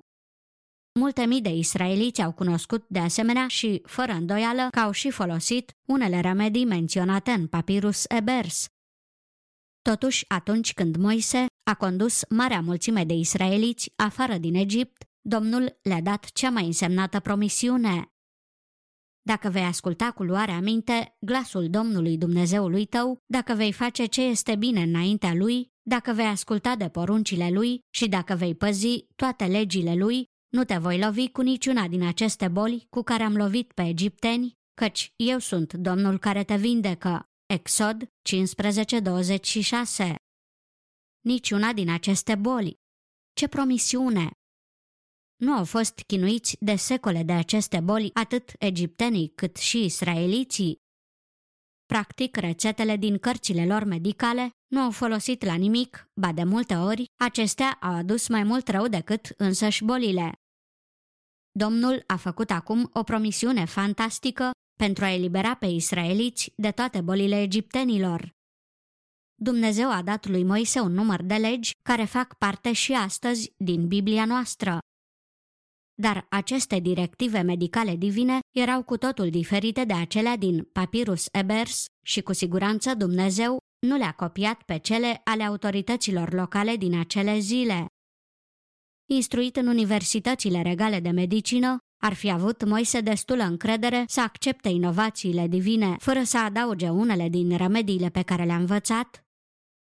Din relatarea biblică descoperim că Moise a avut atâta încredere în legile lui Dumnezeu încât nu a introdus în instrucțiunile inspirate nici măcar un singur curent din concepțiile greșite ale timpului, dacă Moise ar fi cedat înclinației naturale de a fi adăugat cât de puțin din cele învățate în universități, pe atunci cele mai moderne, noi am fi putut găsi astăzi în Biblie niște prescripții cam de felul acesta.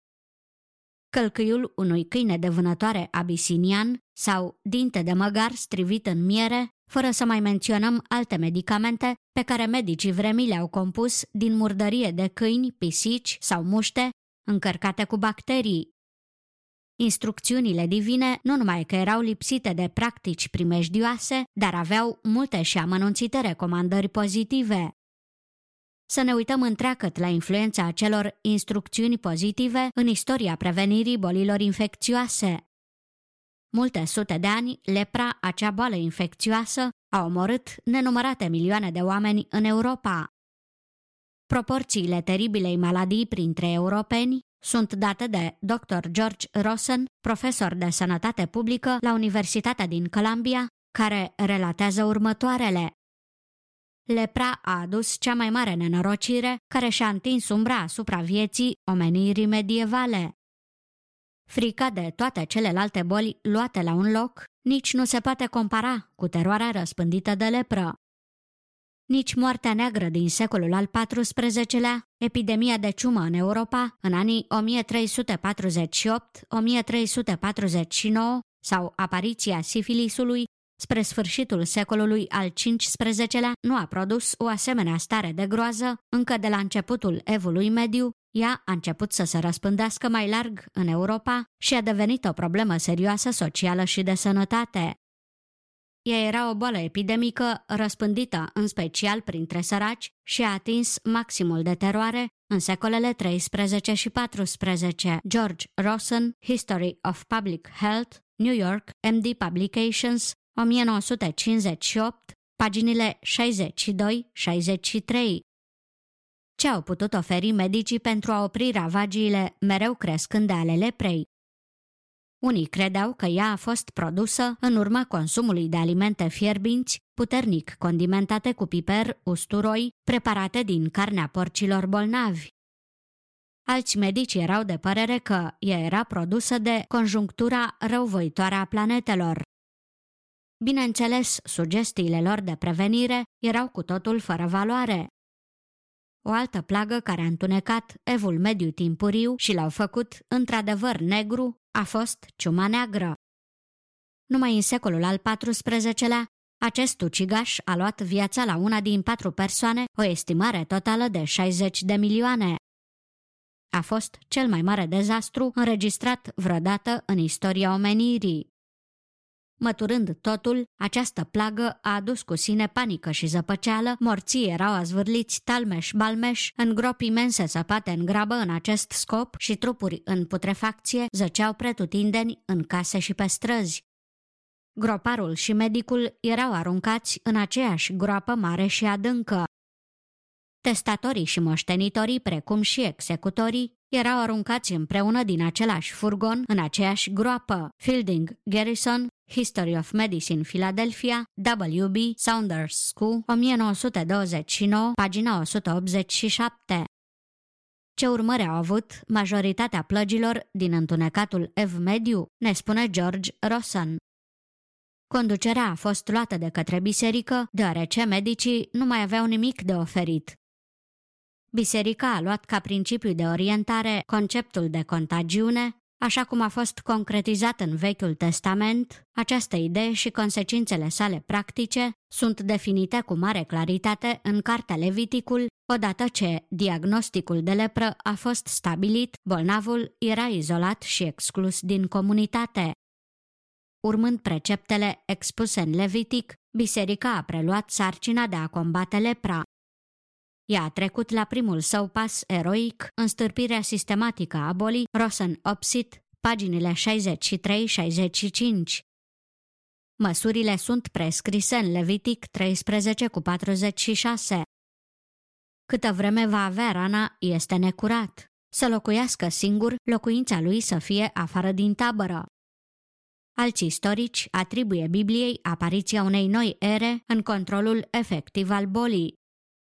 Legile împotriva leprei, expuse în Levitic, capitolele 8-13, pot fi privite ca primul model de legislație sanitară. Arturo Castiglione, A History of Medicine, New York, Alfred A. Knopf, Inc., 1941, pagina 71. Imediat ce națiunile europene au văzut că carantina prevăzută de Biblie a adus boala lepra sub control, ele au aplicat aceleași metode și principii și împotriva ciumei negre. Rezultatul a fost la fel de spectaculos și milioane de vieți au fost salvate. Dacă această plagă mortală ar fi continuat necurmat, multe celebrități ale renașterii nu s-ar fi născut niciodată sau ele ar fi putut să moară înainte de timp. Astfel, istoria Europei a fost puternic influențată din cauza că oamenii au început să pună în practică indicațiile date de Dumnezeu israeliților. Dacă vei asculta cu luarea minte vocea Domnului Dumnezeului tău, nu voi lăsa niciuna din aceste boli asupra ta. Info Pro Lumina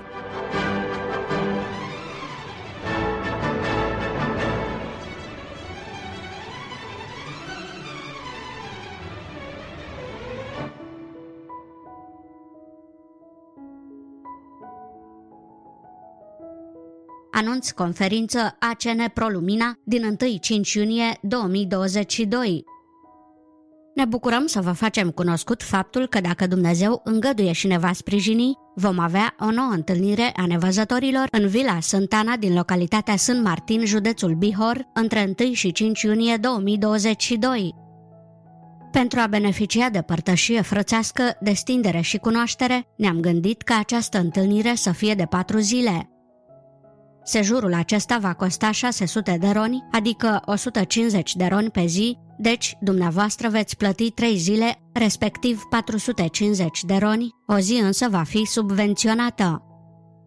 Menționăm că persoanele care vor să rămână mai puțin de 4 zile își vor plăti integral zilele. De exemplu, dacă cineva va dori să rămână numai 2 sau 3 zile, nu va beneficia de subvenție. Motoconferință răscumpărarea adevărata valoare. Balanța dintre valorile efemere vis-a-vis de valorile eterne. Căci știți că nu cu lucruri pieritoare, cu argint sau cu aur, ați fost răscumpărați din felul deșert de viețuire pe care îl moșteniserăți de la părinții voștri, ci cu sângele scump al lui Hristos, mielul fără cusur și fără prihană. 1 Petru 1, 18-19 pentru înscriere vă rugăm să sunați până la data de 1 mai 2022 la numărul 0721 255 681 vicepreședinte Nicu Buzle cu rugămintea de a suna între orele 9.12 și 16.18. Având în vedere situația pandemică din lume ca și la noi în țară, facem apel la îngăduința și înțelegerea dumneavoastră să acceptăm și să ne modelăm în funcție de rigorile din acea perioadă. Drept pentru care vă invităm să vă rugați împreună cu noi ca să nu ne îmbolnăvim și să fim apți pentru această râvnită părtășie. Dumnezeu să vă binecuvânteze!